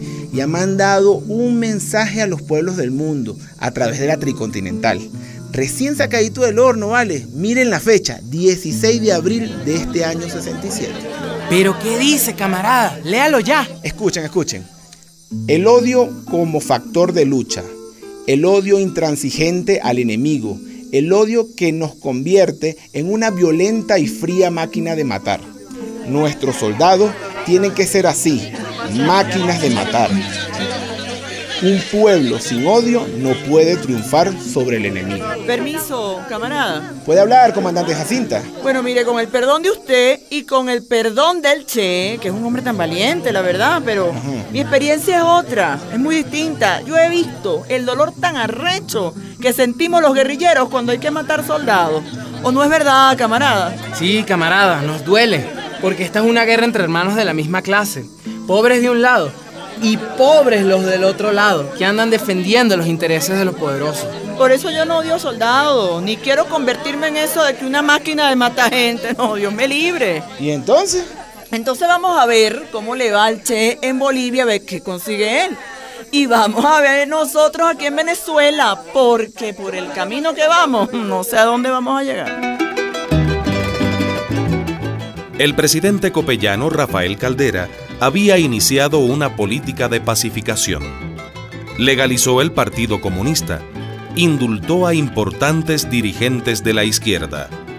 En febrero del 69, la guerrilla aceptó un repliegue a nivel nacional.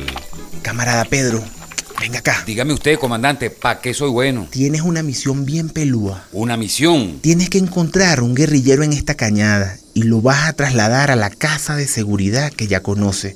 ¿Podrías hacerlo esta noche? Sí, sí, cómo no, cómo no, yo voy. Pero dígame algo, comandante, ¿a quién tengo que, que trasladar? Shh, no preguntes.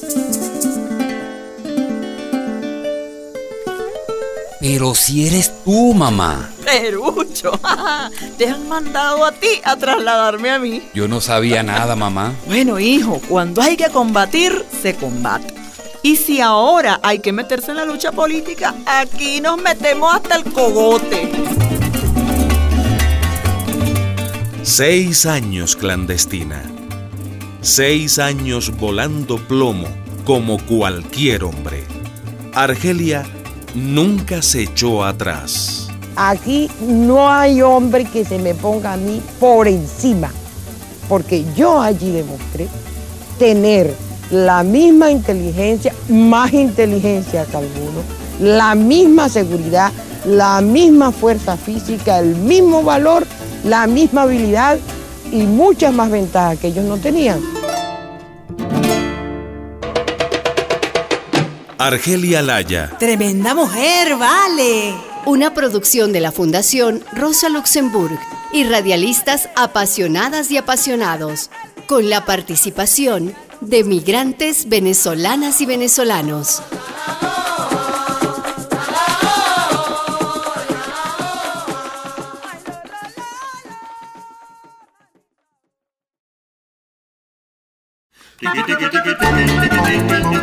No, Douglas, bravo, no, no seas terco, chico.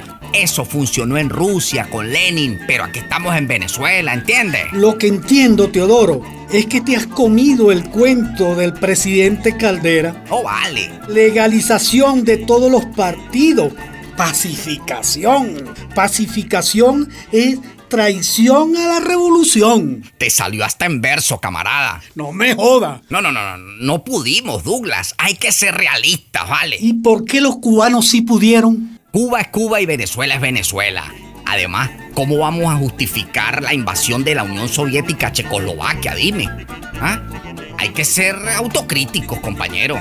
Hay que ser revolucionario. ¿Sabes qué, camarada? En verso te lo digo también. Aquí se rompió una taza y cada quien para su casa. Argelia Laya, Tremenda mujer, vale. Capítulo 7. Un movimiento de movimientos. En 1970, el Partido Comunista Venezolano se dividió.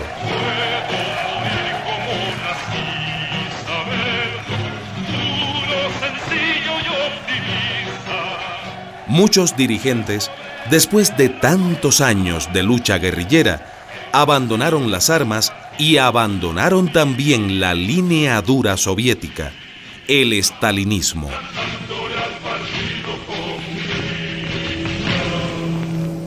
¿Y tú qué dices, Argelia Laya? Yo digo que ellos se parecen al Papa ya de Roma, este, con tantos dogmas y creyéndose los infalibles. Yo no voy a renunciar a la lucha social, pero que no nos vengan a decir desde afuera lo que tenemos que hacer aquí adentro. No somos marioneta de nadie, chicos. En enero del 71, se reunieron los disidentes en el Club de Solás en Caracas. En primera fila, Teodoro Petkov, que peleó en las montañas de Falcón con el mismo Douglas Bravo, el jefe máximo. Y Pompeyo Márquez, Eloy Torres, Tirso Pinto, Freddy Muñoz y una mujer, Argelia Laya. Compañero, necesitamos una organización de lucha democrática formada por obreros, campesinos, estudiantes, intelectuales. Y mujeres, me imagino. ¿O es que nos quieren botar del juego en el primer inning? Di- disculpe, compañera, claro, claro que sí. De mujeres también. ¿Cómo que también? Mujeres sobre todo. Porque somos la mayoría. Más de la mitad de la población, muchachos. Claro que sí, compañera Argelia. Ajá. Contamos con todos los sectores sociales que combatan para poner fin a la opresión imperialista y para construir una nueva sociedad que redistribuya los bienes. Una sociedad justa. ¿Y cómo se va a llamar el nuevo partido, Teodoro? No es un partido. Partido suena a pedazo. Eh, Será un movimiento porque queremos movernos, no fosilizarnos. Sí, claro. Y porque queremos crecer, crecer, no quedarnos en un puñito ahí, no. Un movimiento de movimiento. Pues entonces, movimiento al socialismo. El más. Sí, sí, compañeros. Somos socialistas, pero con una visión democrática. No- nos inspiramos en Simón Bolívar, no, no, no en Stalin. Eh, socialismo a la venezolana, a la criolla. Eso haremos. ¡Viva el más! Luego de tres días de deliberaciones, el movimiento al socialismo, el MAS, formó su primera directiva. Hemos contado los votos y como secretario general gana Pompeyo Márquez. Como secretario de organización, Germán Lairet. Secretario de propaganda, Teodoro Pecó. Que tiene buena labia. Convence hasta el mismísimo demonio. Menos a Douglas Bravo. ¿Y las mujeres, camarada? Estoy muy de acuerdo con la negra Argelia. Debe haber una secretaría femenina y, y- y propongo que sea ella misma la que la coordine. ¿De acuerdo, compañero?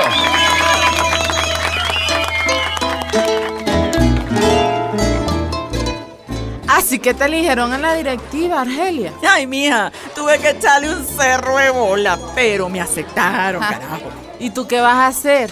Yo me voy a meter de cabeza en ese movimiento, en ese sí. Pero lo que más me interesa, chicas, es el trabajo con las mujeres. Ahí es donde yo voy a dar duro y parejo. Ay, sí, te conozco, te conozco. El Partido Comunista de Cuba había invitado a Argelia y a varios dirigentes del movimiento al socialismo a conocer los logros alcanzados por la revolución. ¡Ay, al fin, en la tierra de los barbudos! El ejemplo para todos los revolucionarios de América Latina. ¡Que viva Cuba y que viva Fidel! Bienvenidos compañeros venezolanos. Ustedes vienen de la patria del libertador Simón Bolívar. Siéntanse como en su casa, chicos. Palabras protocolares, un discurso y otro más. El infaltable mojito. Hasta que entraron en las confidencias políticas. ¿Y qué pasó con los frentes guerrilleros? ¿Por qué? Nos golpearon duro, camarada. Eh, pero el problema no fue ese. Ajá, ¿y cuál? Eh, ya la gente no cree en la guerrilla como solución a los problemas de Venezuela. ¿Le faltaron armas? ¿Falló la estrategia de campo-ciudad? No, militarmente estábamos bien. Este, y todavía mucho mejor cuando se incorporaron a nuestras filas las compañeras. Eso es muy importante, chico. ¿Usted es una de ellas? Sí, sí, compañero. Argelia Laya, a la orden. Muy bien, porque las mujeres en las guerrillas son indispensables. Oye, qué bien que lo reconozcan ustedes, porque en Venezuela, mira. Indispensables. Nuestros hombres necesitan comer bien, estar aseados y tener algún alivio, ¿verdad? ¿A qué se refiere, compañero? Que sin ustedes nuestra lucha sería, ¿cómo decir?, un poco desganada. En la Sierra Maestra conseguimos unas muchachas... Guerrilleras, querrá decir. bueno, sí. Guerrilleras después de los combates. ¿Perdón? En el frente de Lara, las mujeres volamos plomo igual que los compañeros. Pero eso no es correcto, compañera... Argelia Laya. Compañera Argelia, eso no es correcto. Los rifles no son para las mujeres. Eso lo dejó bien claro nuestro comandante. ¿Cuál comandante? ¿Cuál va a ser? Fidel. La misma cantaleta. Pues dígale al comandante Fidel que la comandanta Jacinta dice que está completamente equivocado. No te pongas así, Argelia. Si tú eres una negrita muy linda. Mira, ni Argelia ni negrita linda. Comandanta Jacinta. No, no, no, chica, entiende. El marxismo-leninismo. Se equivoca. ¿Se equivoca en qué, compañera? ¿No ha leído usted lo que dice Carlos Marx? Que el proletariado no logrará la victoria completa si las mujeres no conquistan su plena libertad. Sí, sí, sí, sí, pero el marxismo-leninismo. El machismo-leninismo. El machismo-leninismo. Perucho, el hijo de Argelia, confirma este desencuentro con los cubanos. ¿Cuál fue el conflicto que tuvo Argelia con Fidel? Y, la, y el pleito que tuvo con los cubanos. Que los cubanos consideraban que las mujeres lo que tenían que jugar era un, pa- un- un papel de alivio sexual en la, en la lucha armada. En la guerrilla no podían participar las mujeres como combatientes. Eso determinó que tuviera un conflicto tan fuerte en La Habana que tuvieron que salir corriendo. Camaradas, nosotras somos socialistas, ¿no? Así ah, es. bueno. Entonces créanme, para ser socialista aquí en Venezuela también hay que ser feminista. Pero ¿cómo es eso feminista, Argelia? ¿Pelear contra los hombres? No, no, Josefina, mira. No tenemos nada contra los hombres, pero ponle cuidado. El pobre es esclavo del rico, ¿verdad? Pero sí, la ¿verdad? mujer es esclava del rico y del pobre, en mantequilla. Ay, bueno. En la fábrica la explota el patrón y en el hogar la explota el marido. Pero a ver, a ver, Argelia. Yo no soy machista, ¿verdad? Pero tampoco feminista. Perla, por Dios, date cuenta. No confunda la gimnasia con la magnesia. Feminismo es luchar por nuestros derechos como mujeres. Eso, igualdad entre hombres y mujeres. Eso es el feminismo. ¿Y entonces qué propones tú? Ya tenemos el más, camarada. Así es, compañera. Listo, compañera. Ok. Pero dentro del MAS y fuera del MAS, vamos a fundar el movimiento de mujeres socialistas. ¿Qué le Fuera del más. ¿Por qué dices fuera del más? Bueno, chica, porque vemos mujeres socialistas y otras que no lo son, pues.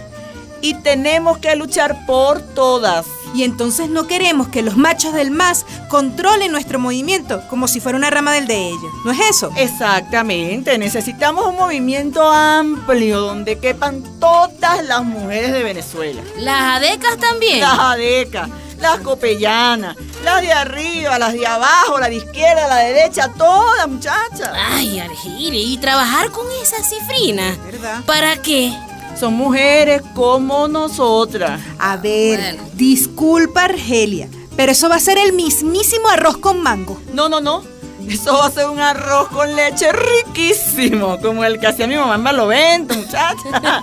Mira, démosle suave, camarada. Vamos a hacer un movimiento nacional, un movimiento de movimientos, como dice Teodoro. Pero hay que ir poco a poco, Sí, ganando verdad, la verdad, confianza. poco a poco. ¿No han oído eso de vísteme despacio que tengo prisa? Argelia Laya. Tremenda mujer, vale. Una producción de la Fundación Rosa Luxemburg y radialistas apasionadas y apasionados, con la participación de migrantes venezolanas y venezolanos.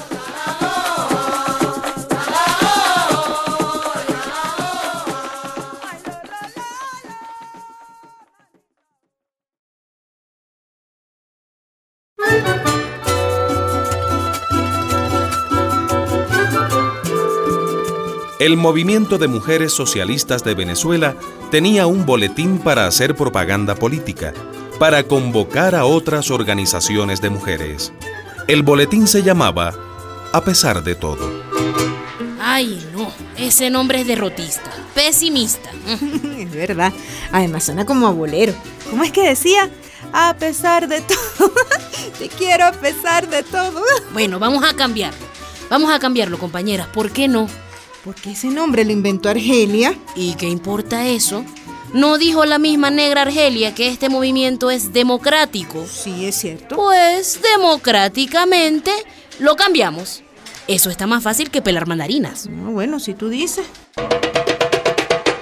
Argelia Laya. Tremenda mujer, vale. Capítulo 8. Barricadas, protestas y pancartas. Por mayoría, nuestro boletín va a llamarse Nosotras. A ver, a ver, a ver, un momento. Nosotras. Pero si todos los periódicos femeninos se llaman así. Nosotras. Yo no me calo eso. Qué poca originalidad, vale. Ay, bueno, ¿y qué nombre se te ocurre a ti, Come Candela? No sé, póngale la bruja, porque eso es lo que somos las mujeres. O la avispa, porque picamos duro. Argelia. Ajá, dime. ¿Supiste lo de nosotras? Qué arrechera. Ay, chica, pero a mí tampoco me gusta Yoconda, pero déjala. El nombre es lo de menos. Mm, si tú dices. Chica, es que lo que cuenta es mantenernos juntas las del MAS, con las adecas, las copellanas y las comunistas, chica, para dar la pelea por la reforma del Código Civil. Ahí está la cosa. Bueno, eso sí es cierto, chica. Y Argelia, con su sonrisa de siempre, con su picardía aprendida en las costas de Barlovento, comenzó a distribuir el boletín Nosotras. En 1981, Argelia Laya fue elegida concejal por Petare. Concejala, querrá decir. Mm, Me disculpa, concejala por Petare, un populoso barrio de Caracas.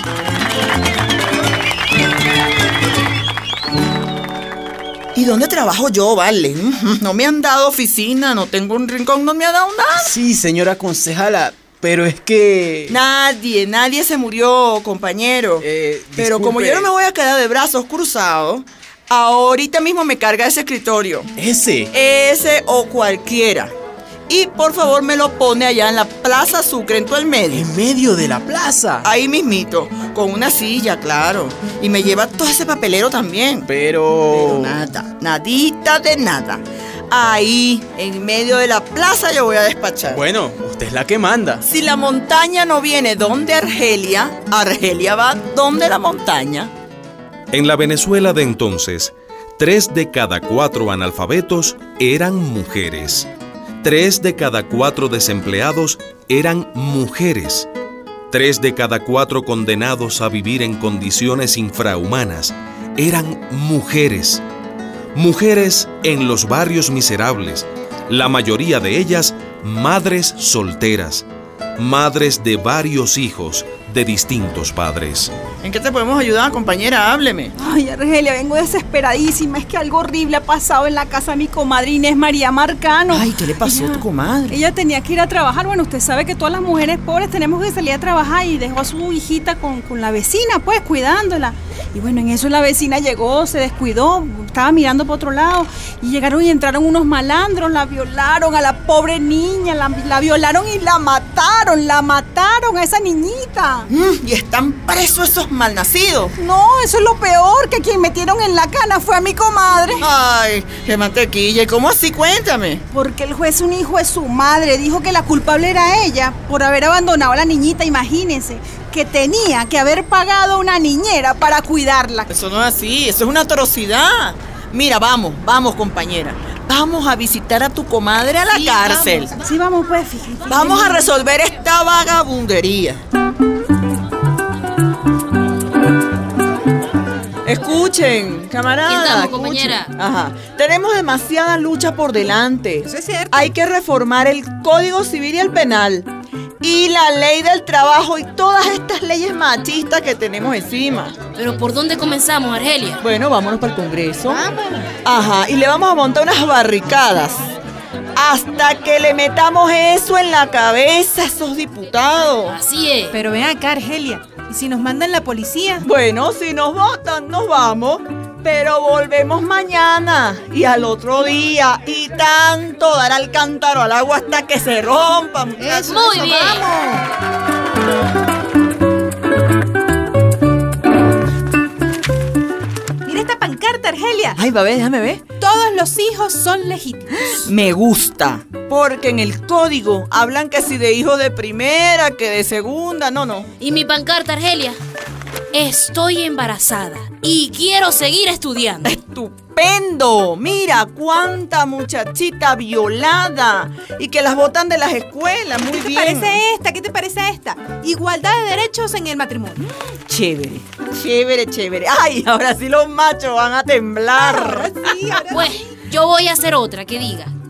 La despenalización del aborto. Te porque felicito. en Venezuela es la primera causa de muerte de las mujeres, chicas. Muy bien. Y como está prohibido y con cárcel, las mujeres van a una curandera que les saque eh, y se mueren. Así es, muchacha.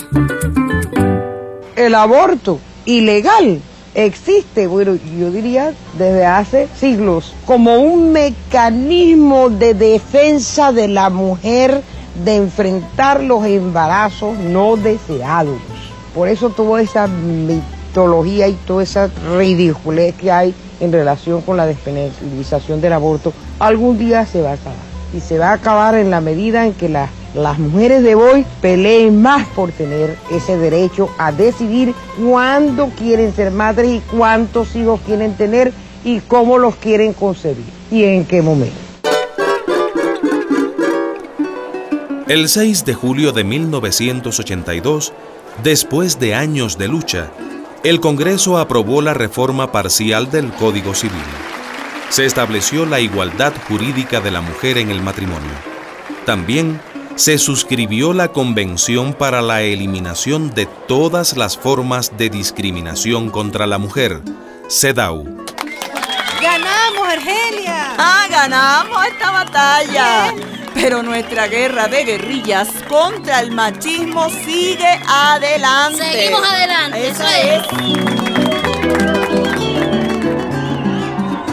Más barricadas, más protestas, más pancartas. A igual trabajo, igual salario. Protección del embarazo y la maternidad. Guarderías infantiles. No discriminación en los empleos. Volvimos a ganar, Argelia. Ah, esta lucha no es mango bajito, pero avanzamos. Bueno, lo del aborto todavía... mm, Pero ya lo conseguiremos. ¿Me acompañas a la casa, Yoconda? Claro, compañera. Esto hay que celebrarlo. Bueno, chica, ven. Por aquí pasa la buceta que me deja cerca. Vamos, pues. Argelia vivía en un apartamento muy modesto, en un bloque de la avenida intercomunal de El Valle. A veces sin ascensor, otras sin agua. Vivía con su sueldo de maestra, primero activa y después jubilada. Ay, esta escalera Me deja sin aire. Es el quinto piso. Estás fumando mucho, Argelia. Ya deja esa vaina. Eso es malo, chica. Ay, ya, chica, no me fui. ¿Y qué cargas en esa cartera negra que pesa tanto? bueno, aquí siempre llevo libros, boletines, lo que sea de activismo. No hay que perder ninguna oportunidad para que las mujeres abran lo- los ojos. Mira, Yoconda, pasa, ven. Gracias, Tengo gracias, unas Argelia. cachapas y una botellita de ron. Ay, chéverísimo. Chica, vamos a poner una música y cantamos. Bueno, vamos, pues. Oye, Argelia, una cosa. ¿Y tu marido, el gordo Rafael? Esa taza, muchacha, eso se rompió. Ya nosotros nos separamos. Me calé 22 años con él. Ah, vaina. ¿Y ahora? Bueno, amiga, lo de siempre. Estos hombres se sienten pequeños cuando nosotras crecemos. Es la única página de verdad que yo arrancaría de mi vida. ¿Sabes lo que me contó uno de los duros del MAS? ¿Qué te contó? Cuenta, cuenta. Ah, bueno. No te digo nombre porque después me llaman chismosa. Oye tú, cuando me iban a nombrar secretaria de organización a nivel nacional, los varones se opusieron, ¿tú te acuerdas? Claro que sí, como si fuera uno. Ah, bueno. Pero lo que yo no sabía era que el primero, el primerito que se opuso, que no sabe quién fue. Ay, ¿quién fue? Ah, bueno. Mi queridísimo esposo y compañero, Rafael Elino. ¿Te das cuenta? Ah. Ay, Argelia. Cuando una mujer les hace sombra, en vez de refrescarse, cortan el palo. Y ese es el problema de muchas dirigentes, ¿tú no ves? Una me dijo que nosotras somos monjas rojas. Monja roja. Chica, ¿qué vaina es esa? Sí, rojas por comunistas y monjas, porque esos hombres no se nos arriman. No se atreven a echarnos los perros, Argelia, porque no nos pueden dominar, chica. Es que es muy peludo ser feminista y tener pareja. No, no, pues ellos se lo pierden. Vamos a brindar, compañera. Salud. Salud. Por cierto, mira, aquí tengo en esta carterita, ¿te acuerdas la negra? Chica, ¿ya leíste el boletín Nosotras? El Nosotras. Sí, vale, ese, léelo, vale, está buenísimo. No te decía yo, Yoconda, lo importante no es el nombre, sino la unidad de las mujeres. Dime una vaina, Argelia. ¿Tú no te cansas, chica? Claro que me canso, pero hay que seguir en la lucha ya. Yo no quiero que las discriminaciones que sufrí desde niña se repitan en ninguna mujer. Mira, pobre, negra y mujer. Esa soy y eso es lo que me mantiene en la lucha. Así es.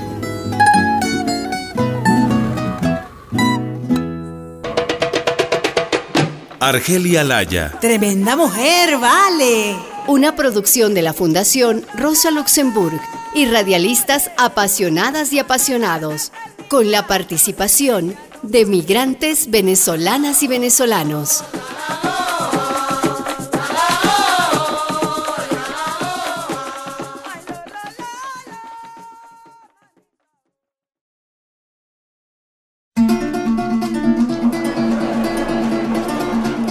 En 1985, Argelia Laya fue elegida diputada por el Movimiento al Socialismo. Pidió la palabra en su primera intervención en el Congreso. Quiero solicitar al presidente de la Cámara se sirva a ordenar una nueva papelería donde se corrijan los términos masculinos. Yo soy diputada, no diputado. Creo que las mujeres que estamos aquí en la Cámara y en el Senado somos diputadas y senadoras. Argelia Laya, Tremenda mujer, vale. capítulo 9. El día en que los cerros bajaron. Me parece bien, diputado Laya. Quiero decir, diputada Laya. Bueno, en realidad esta discusión es una tontería. No, ¿qué va? Pues sí. Eso no es ninguna tontería. Usted no sabe que lo que no se menciona no existe. Ay, Argelia, mira, somos amigos. Amigo el ratón del queso. Yo no quiero pelear con usted. Usted es una tigre para argumentar. Pero escuche algo. Cuando decimos hombres, ya están incluidas las mujeres. ¿O no? ¿Y por qué no al revés? Cuando decimos mujeres, ya los incluimos ustedes, los varoncitos. ¿Cómo es la cosa? Y al fin y al cabo, somos mayoría en Venezuela, chicos, el 51%. Y la mayoría gana, ¿o no? Sí, Argelia, pero siempre hemos hablado así. Siempre, tú lo sabes. Ah, bueno, porque siempre han tenido ustedes el sartén por el mango. Pero eso, mi compadre, eso se va a acabar. Se acaba porque se acaba. Se acercaba el 10 de julio, cumpleaños de Argelia.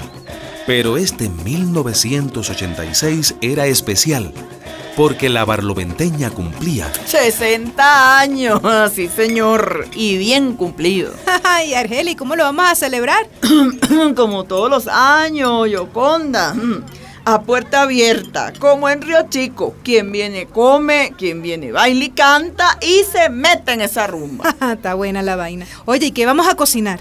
El año pasado, pa' ver, hicimos el hervido, ¿te acuerdas, no? claro que sí. No, Rasparon toda la olla. Mi mamá me enseñó a hacer cafunga. ¿Y cómo se prepara esa vaina, Argelia? Esa es una receta de nuestras abuelas africanas. Mira, Ajá.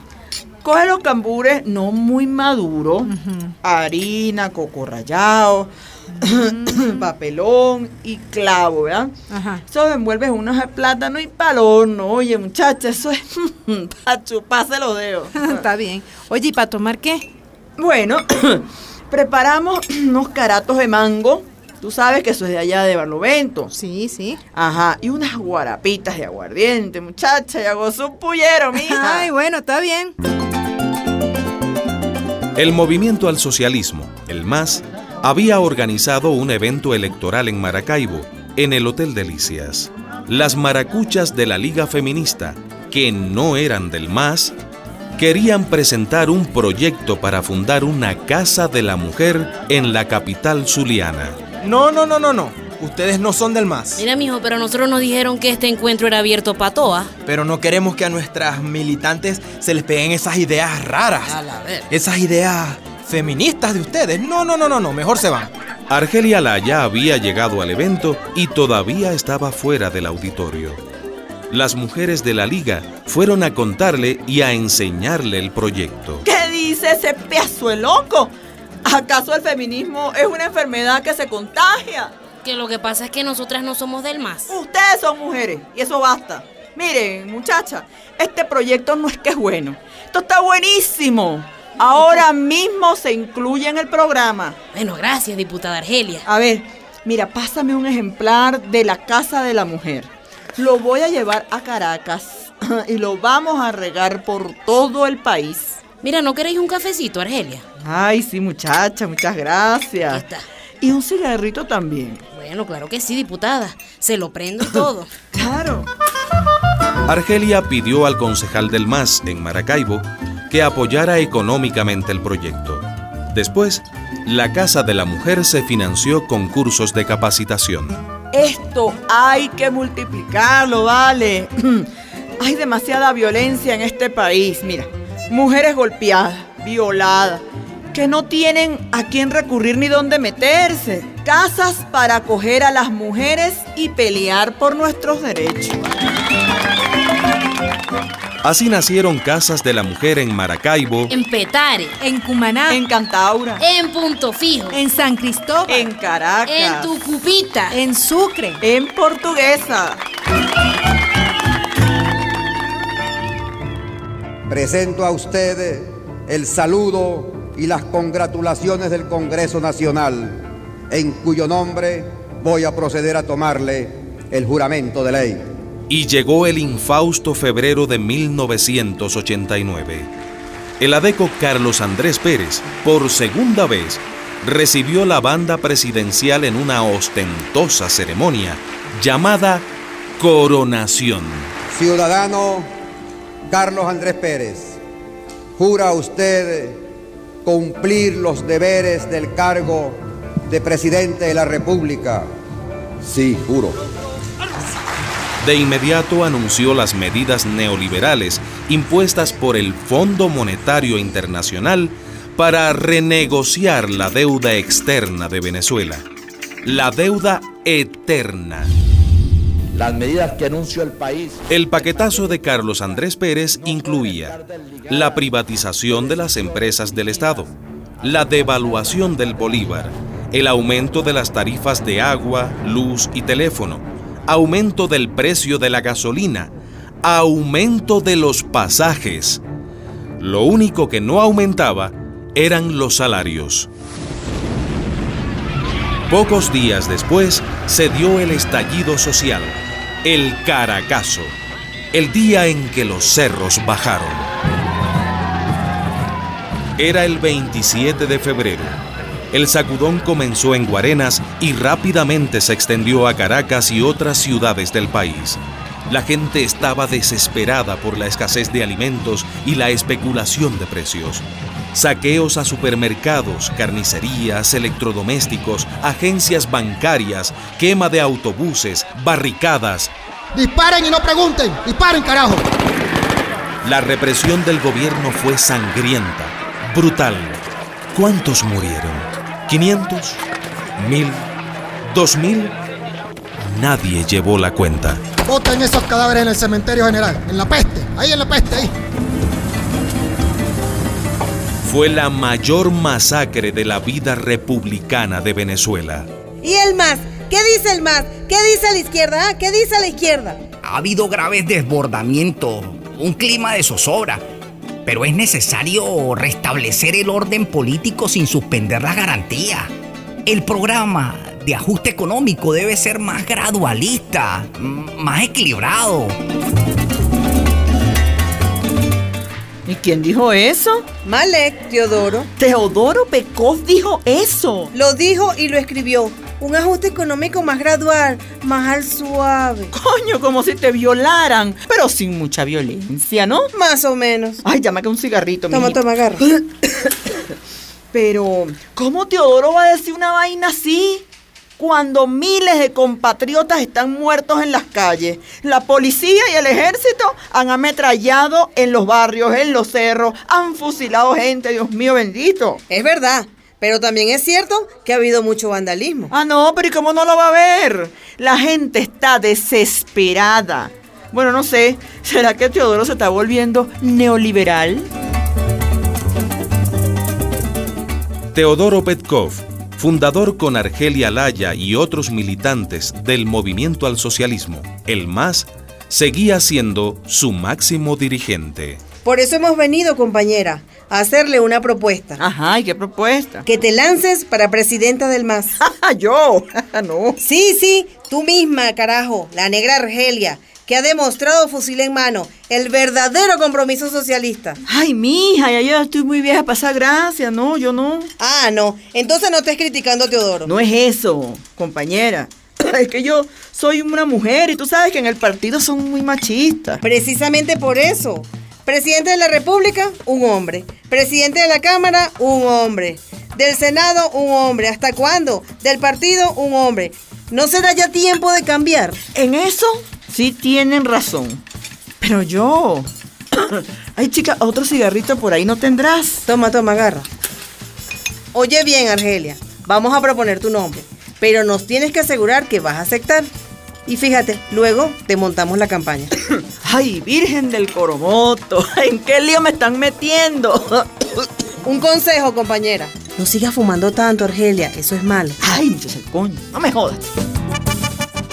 Cuando Argelia llegó a la presidencia del MAS, los masistas no se lo esperaban, porque ellos tenían todos esos votos contabilizados. Lo calificaba Leopoldo Pucci de la avalancha, porque cuando Argelia fue candidata, votaron todos los que no votaban. Entonces, cuando ella se movilizaba políticamente, ella movilizaba una masa de una extracción absolutamente popular.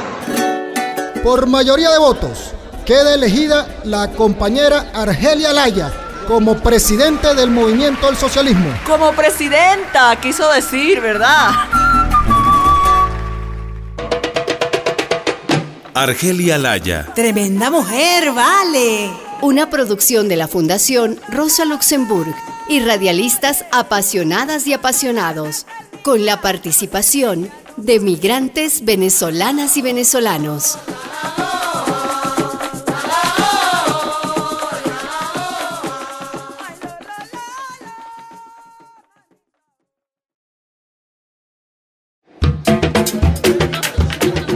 No, no, camarada. Menos de 30. Hecho tierrita y no juego más. Se te aflojaron los tornillos, Argelia.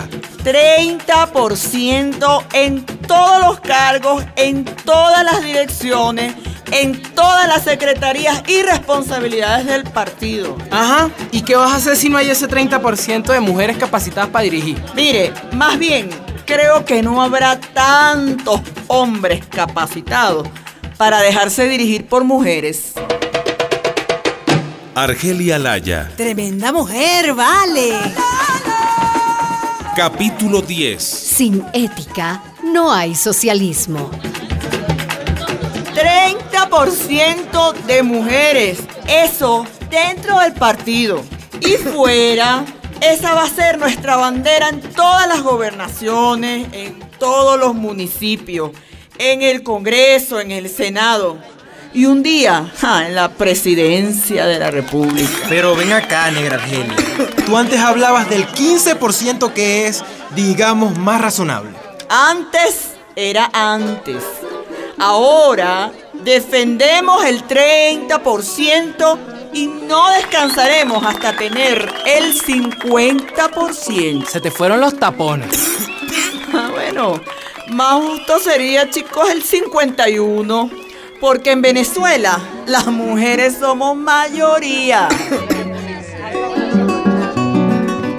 Argelia había luchado durante años para aumentar la representación de las mujeres en todos los cargos públicos. En esa lucha había unido a mujeres de otros partidos, adecas y copellanas, cifrinas y populares. Con todo respeto, diputada Argelia, pero eso que usted propone atenta contra la libertad de los electores. ¿Y se puede saber por qué? Porque el elector vota por quien le da la regalada gana. El elector y la electora vota por las caras que ve. Si no ve mujeres, no van a votar por las mujeres. Eso es manipulación. Y usted es una manipuladora. Cachicamos diciéndole a Morrocoy conchudo. ¿No fue usted el que compró los votos para que Argelia no ganara la presidencia del partido? Ustedes son unas feministas fanáticas. Bueno, claro que sí, partido vale. sigue en manos de unas cualmas locas. No se dejen, no se dejen provocar, camarada. No se dejen. Argelia Laya era la nueva presidenta del partido. Pero a esas alturas, dentro de las filas del MAS había ambiciones, divisiones y sobre todo corrupción. Estoy angustiada, Josefina. ¿Por qué, Argelia? ¿Qué te pasa? Chica, cada día me vienen con un caso más sucio que el anterior. Ay, comadre, ¿y tú qué te creías? ¿Que tú eras abanicarse en un chinchorro así nomás? Chica, yo voy a escribir un código de ética para los funcionarios públicos. Es que eso es lo que hay que hacer. Porque sin ética no hay socialismo, ni democracia, ni nada. Hacía unos años había fundado la Coordinadora de Organizaciones No Gubernamentales de Mujeres para garantizar la aplicación de la CEDAW. Posteriormente, esta coordinadora dio paso a la CONAMU, Comisión Nacional de Mujeres. Argelia, aquí entre nos, no tenemos recursos para pagarte, mija. Ajá, ¿y y tú crees que yo hago esto por dinero? Chica, yo ya tengo mi jubilación como maestra y yo no necesito mucho, además. Mira, hasta los viáticos esos como diputada se los dejo al partido. ¿Y esa maletica nueva, Argelia? Ah, bueno. Ya dejé ese bolso negro, mija. Ya no me cabía tanto papel. Mira, aquí llevo material para distribuir. Las mujeres tienen que leer, aprender para que no les mamen gallo. No existía acto, mitin, conferencia, reuniones sobre derechos humanos de las mujeres, niñas y niños, negras y negros, indígenas, discapacitados, a los que Argelia no asistiera. Ah, tome, compañera, para que se entretenga. Con su batola de colores y sus sandalias de trajín, con su maletín de rueditas, iba repartiendo volantes y revistas entre las mujeres participantes.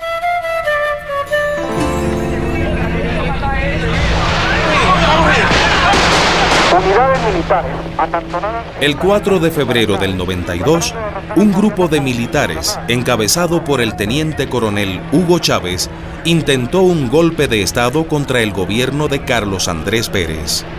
Compañeros, lamentablemente por ahora los objetivos que nos planteamos no fueron logrados en la ciudad capital. No logramos controlar el poder. La intentona fracasó, pero Chávez, desde la cárcel, impulsó su movimiento bolivariano.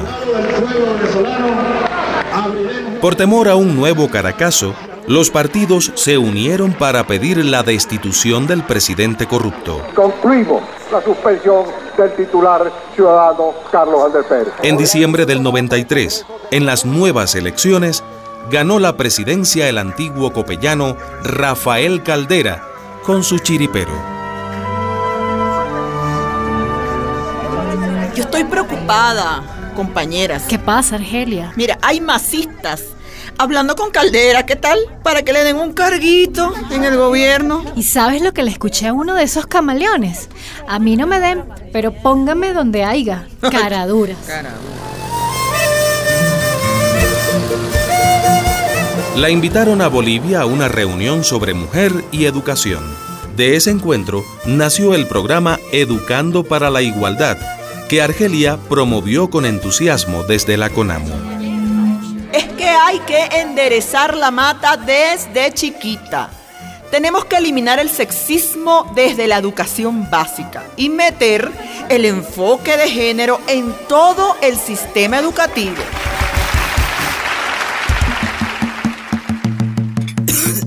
Perucho, hijo, acompáñame a Río Chico. A Río Chico, sí, claro, vieja.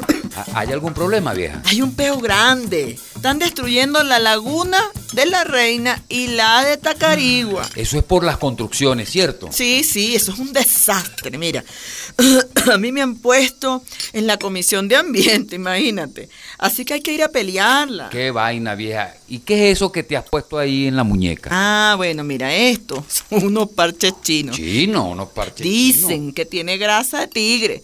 Yo no sé si eso sirva. Ay, pero es que ya me duelen mucho los huesos, hasta las junturas, muchachos. ¿Te sientes bien, vieja? ¿Te sientes bien, mamá? Ay, mira, hijo. Dime.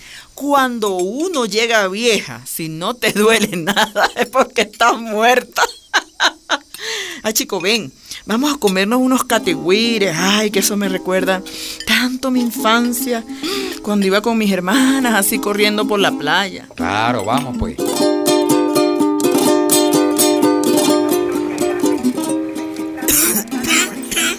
Mi querida Argelia, si usted no se cuida, bueno, tiene úlcera gástrica, pleuritis, Ay, sí, artritis, hipertensión.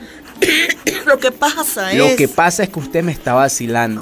Mil veces le dije que tiene que dejar de fumar cigarro y usted sigue fumando como un murciélago. Está bien, doctor. Si no se cuida, después no se queje. El cuerpo pasa factura. Ajá. Yo le voy a poner al asunto, doctor, para que Diosito me deje llegar al año 2000. Ah, ojalá y la escuche. La hospitalizaron en la clínica Santa Sofía. Viajó a Michigan, donde vivía su hermana menor, René, para reponerse de sus dolencias. Por entonces escribió una carta a la gente honesta del MAS para que reaccionaran frente a la desintegración ética del partido. Lo que ocurre hoy en el MAS es una dramática crisis ideológica y ética. Muchos líderes tienen un comportamiento y un discurso personalista, autoritario y negador de la democracia. Compañeras y compañeros, aprovecho para anunciar y convocar a la décima convención nacional de nuestro partido que se realizará en Río Chico, Estado Miranda. ¿Y por qué en ese lugar tan alejado? Ah, tal vez porque usted es de ahí, ¿verdad? Y ya tiene arreglado los votos. Lo que tú siempre dices, Argelia, no nos dejemos provocar por estos busca pleitos. ¿Y por qué en ese sitio tan, tan oscuro? A ese lo mastico, pero no lo trago. Por eso mismo, compañero. Porque Barlovento es tierra de negros y de negras como yo. Y aquí, en nuestro partido, no solo hay machismo, compañeros, también hay racismo, mucho racismo. Así que en Río Chico nos encontramos.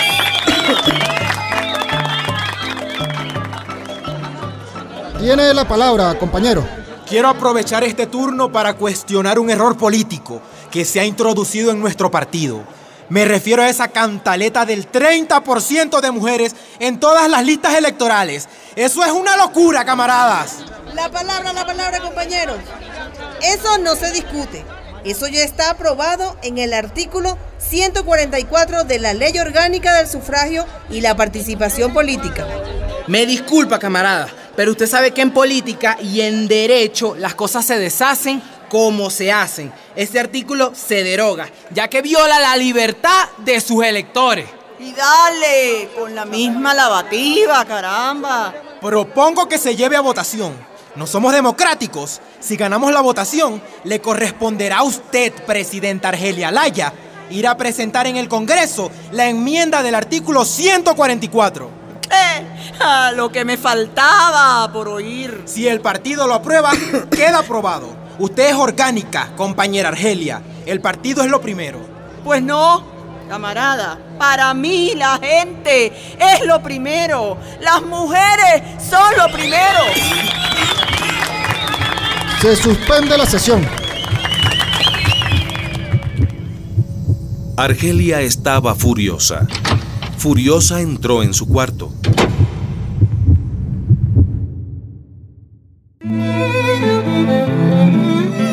Murió ahí, en Río Chico, donde estaba su ombligo aquel 27 de noviembre de 1997.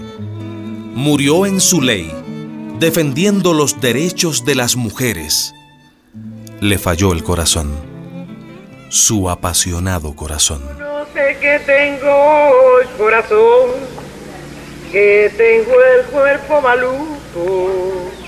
Ay, corazón, que tengo el cuerpo maluco. Será porque me he comido corazón. Argelia Laya, cimarrona de Barlovento, maestra, madre, guerrillera, feminista, activista política y luchadora social que nunca se dejó humillar ni por ser mujer ni por ser negra. Que puso la ética y la coherencia de vida como principio político, la lideresa más importante que ha tenido Venezuela. Yo no sé qué tengo yo, corazón, que tengo el pecho maluco. Ay, corazón, pecho maluco. Allá viene un corazón, Corazón bello, que tengo el pecho maluco. allá viene un corazón. Será porque me comí, corazón, las alas de un pataruco. Ay, corazón, las alas de un pataruco. Argelia Laya, Tremenda mujer, vale. Una producción de la Fundación Rosa Luxemburg y radialistas apasionadas y apasionados, con la participación de migrantes venezolanas y venezolanos.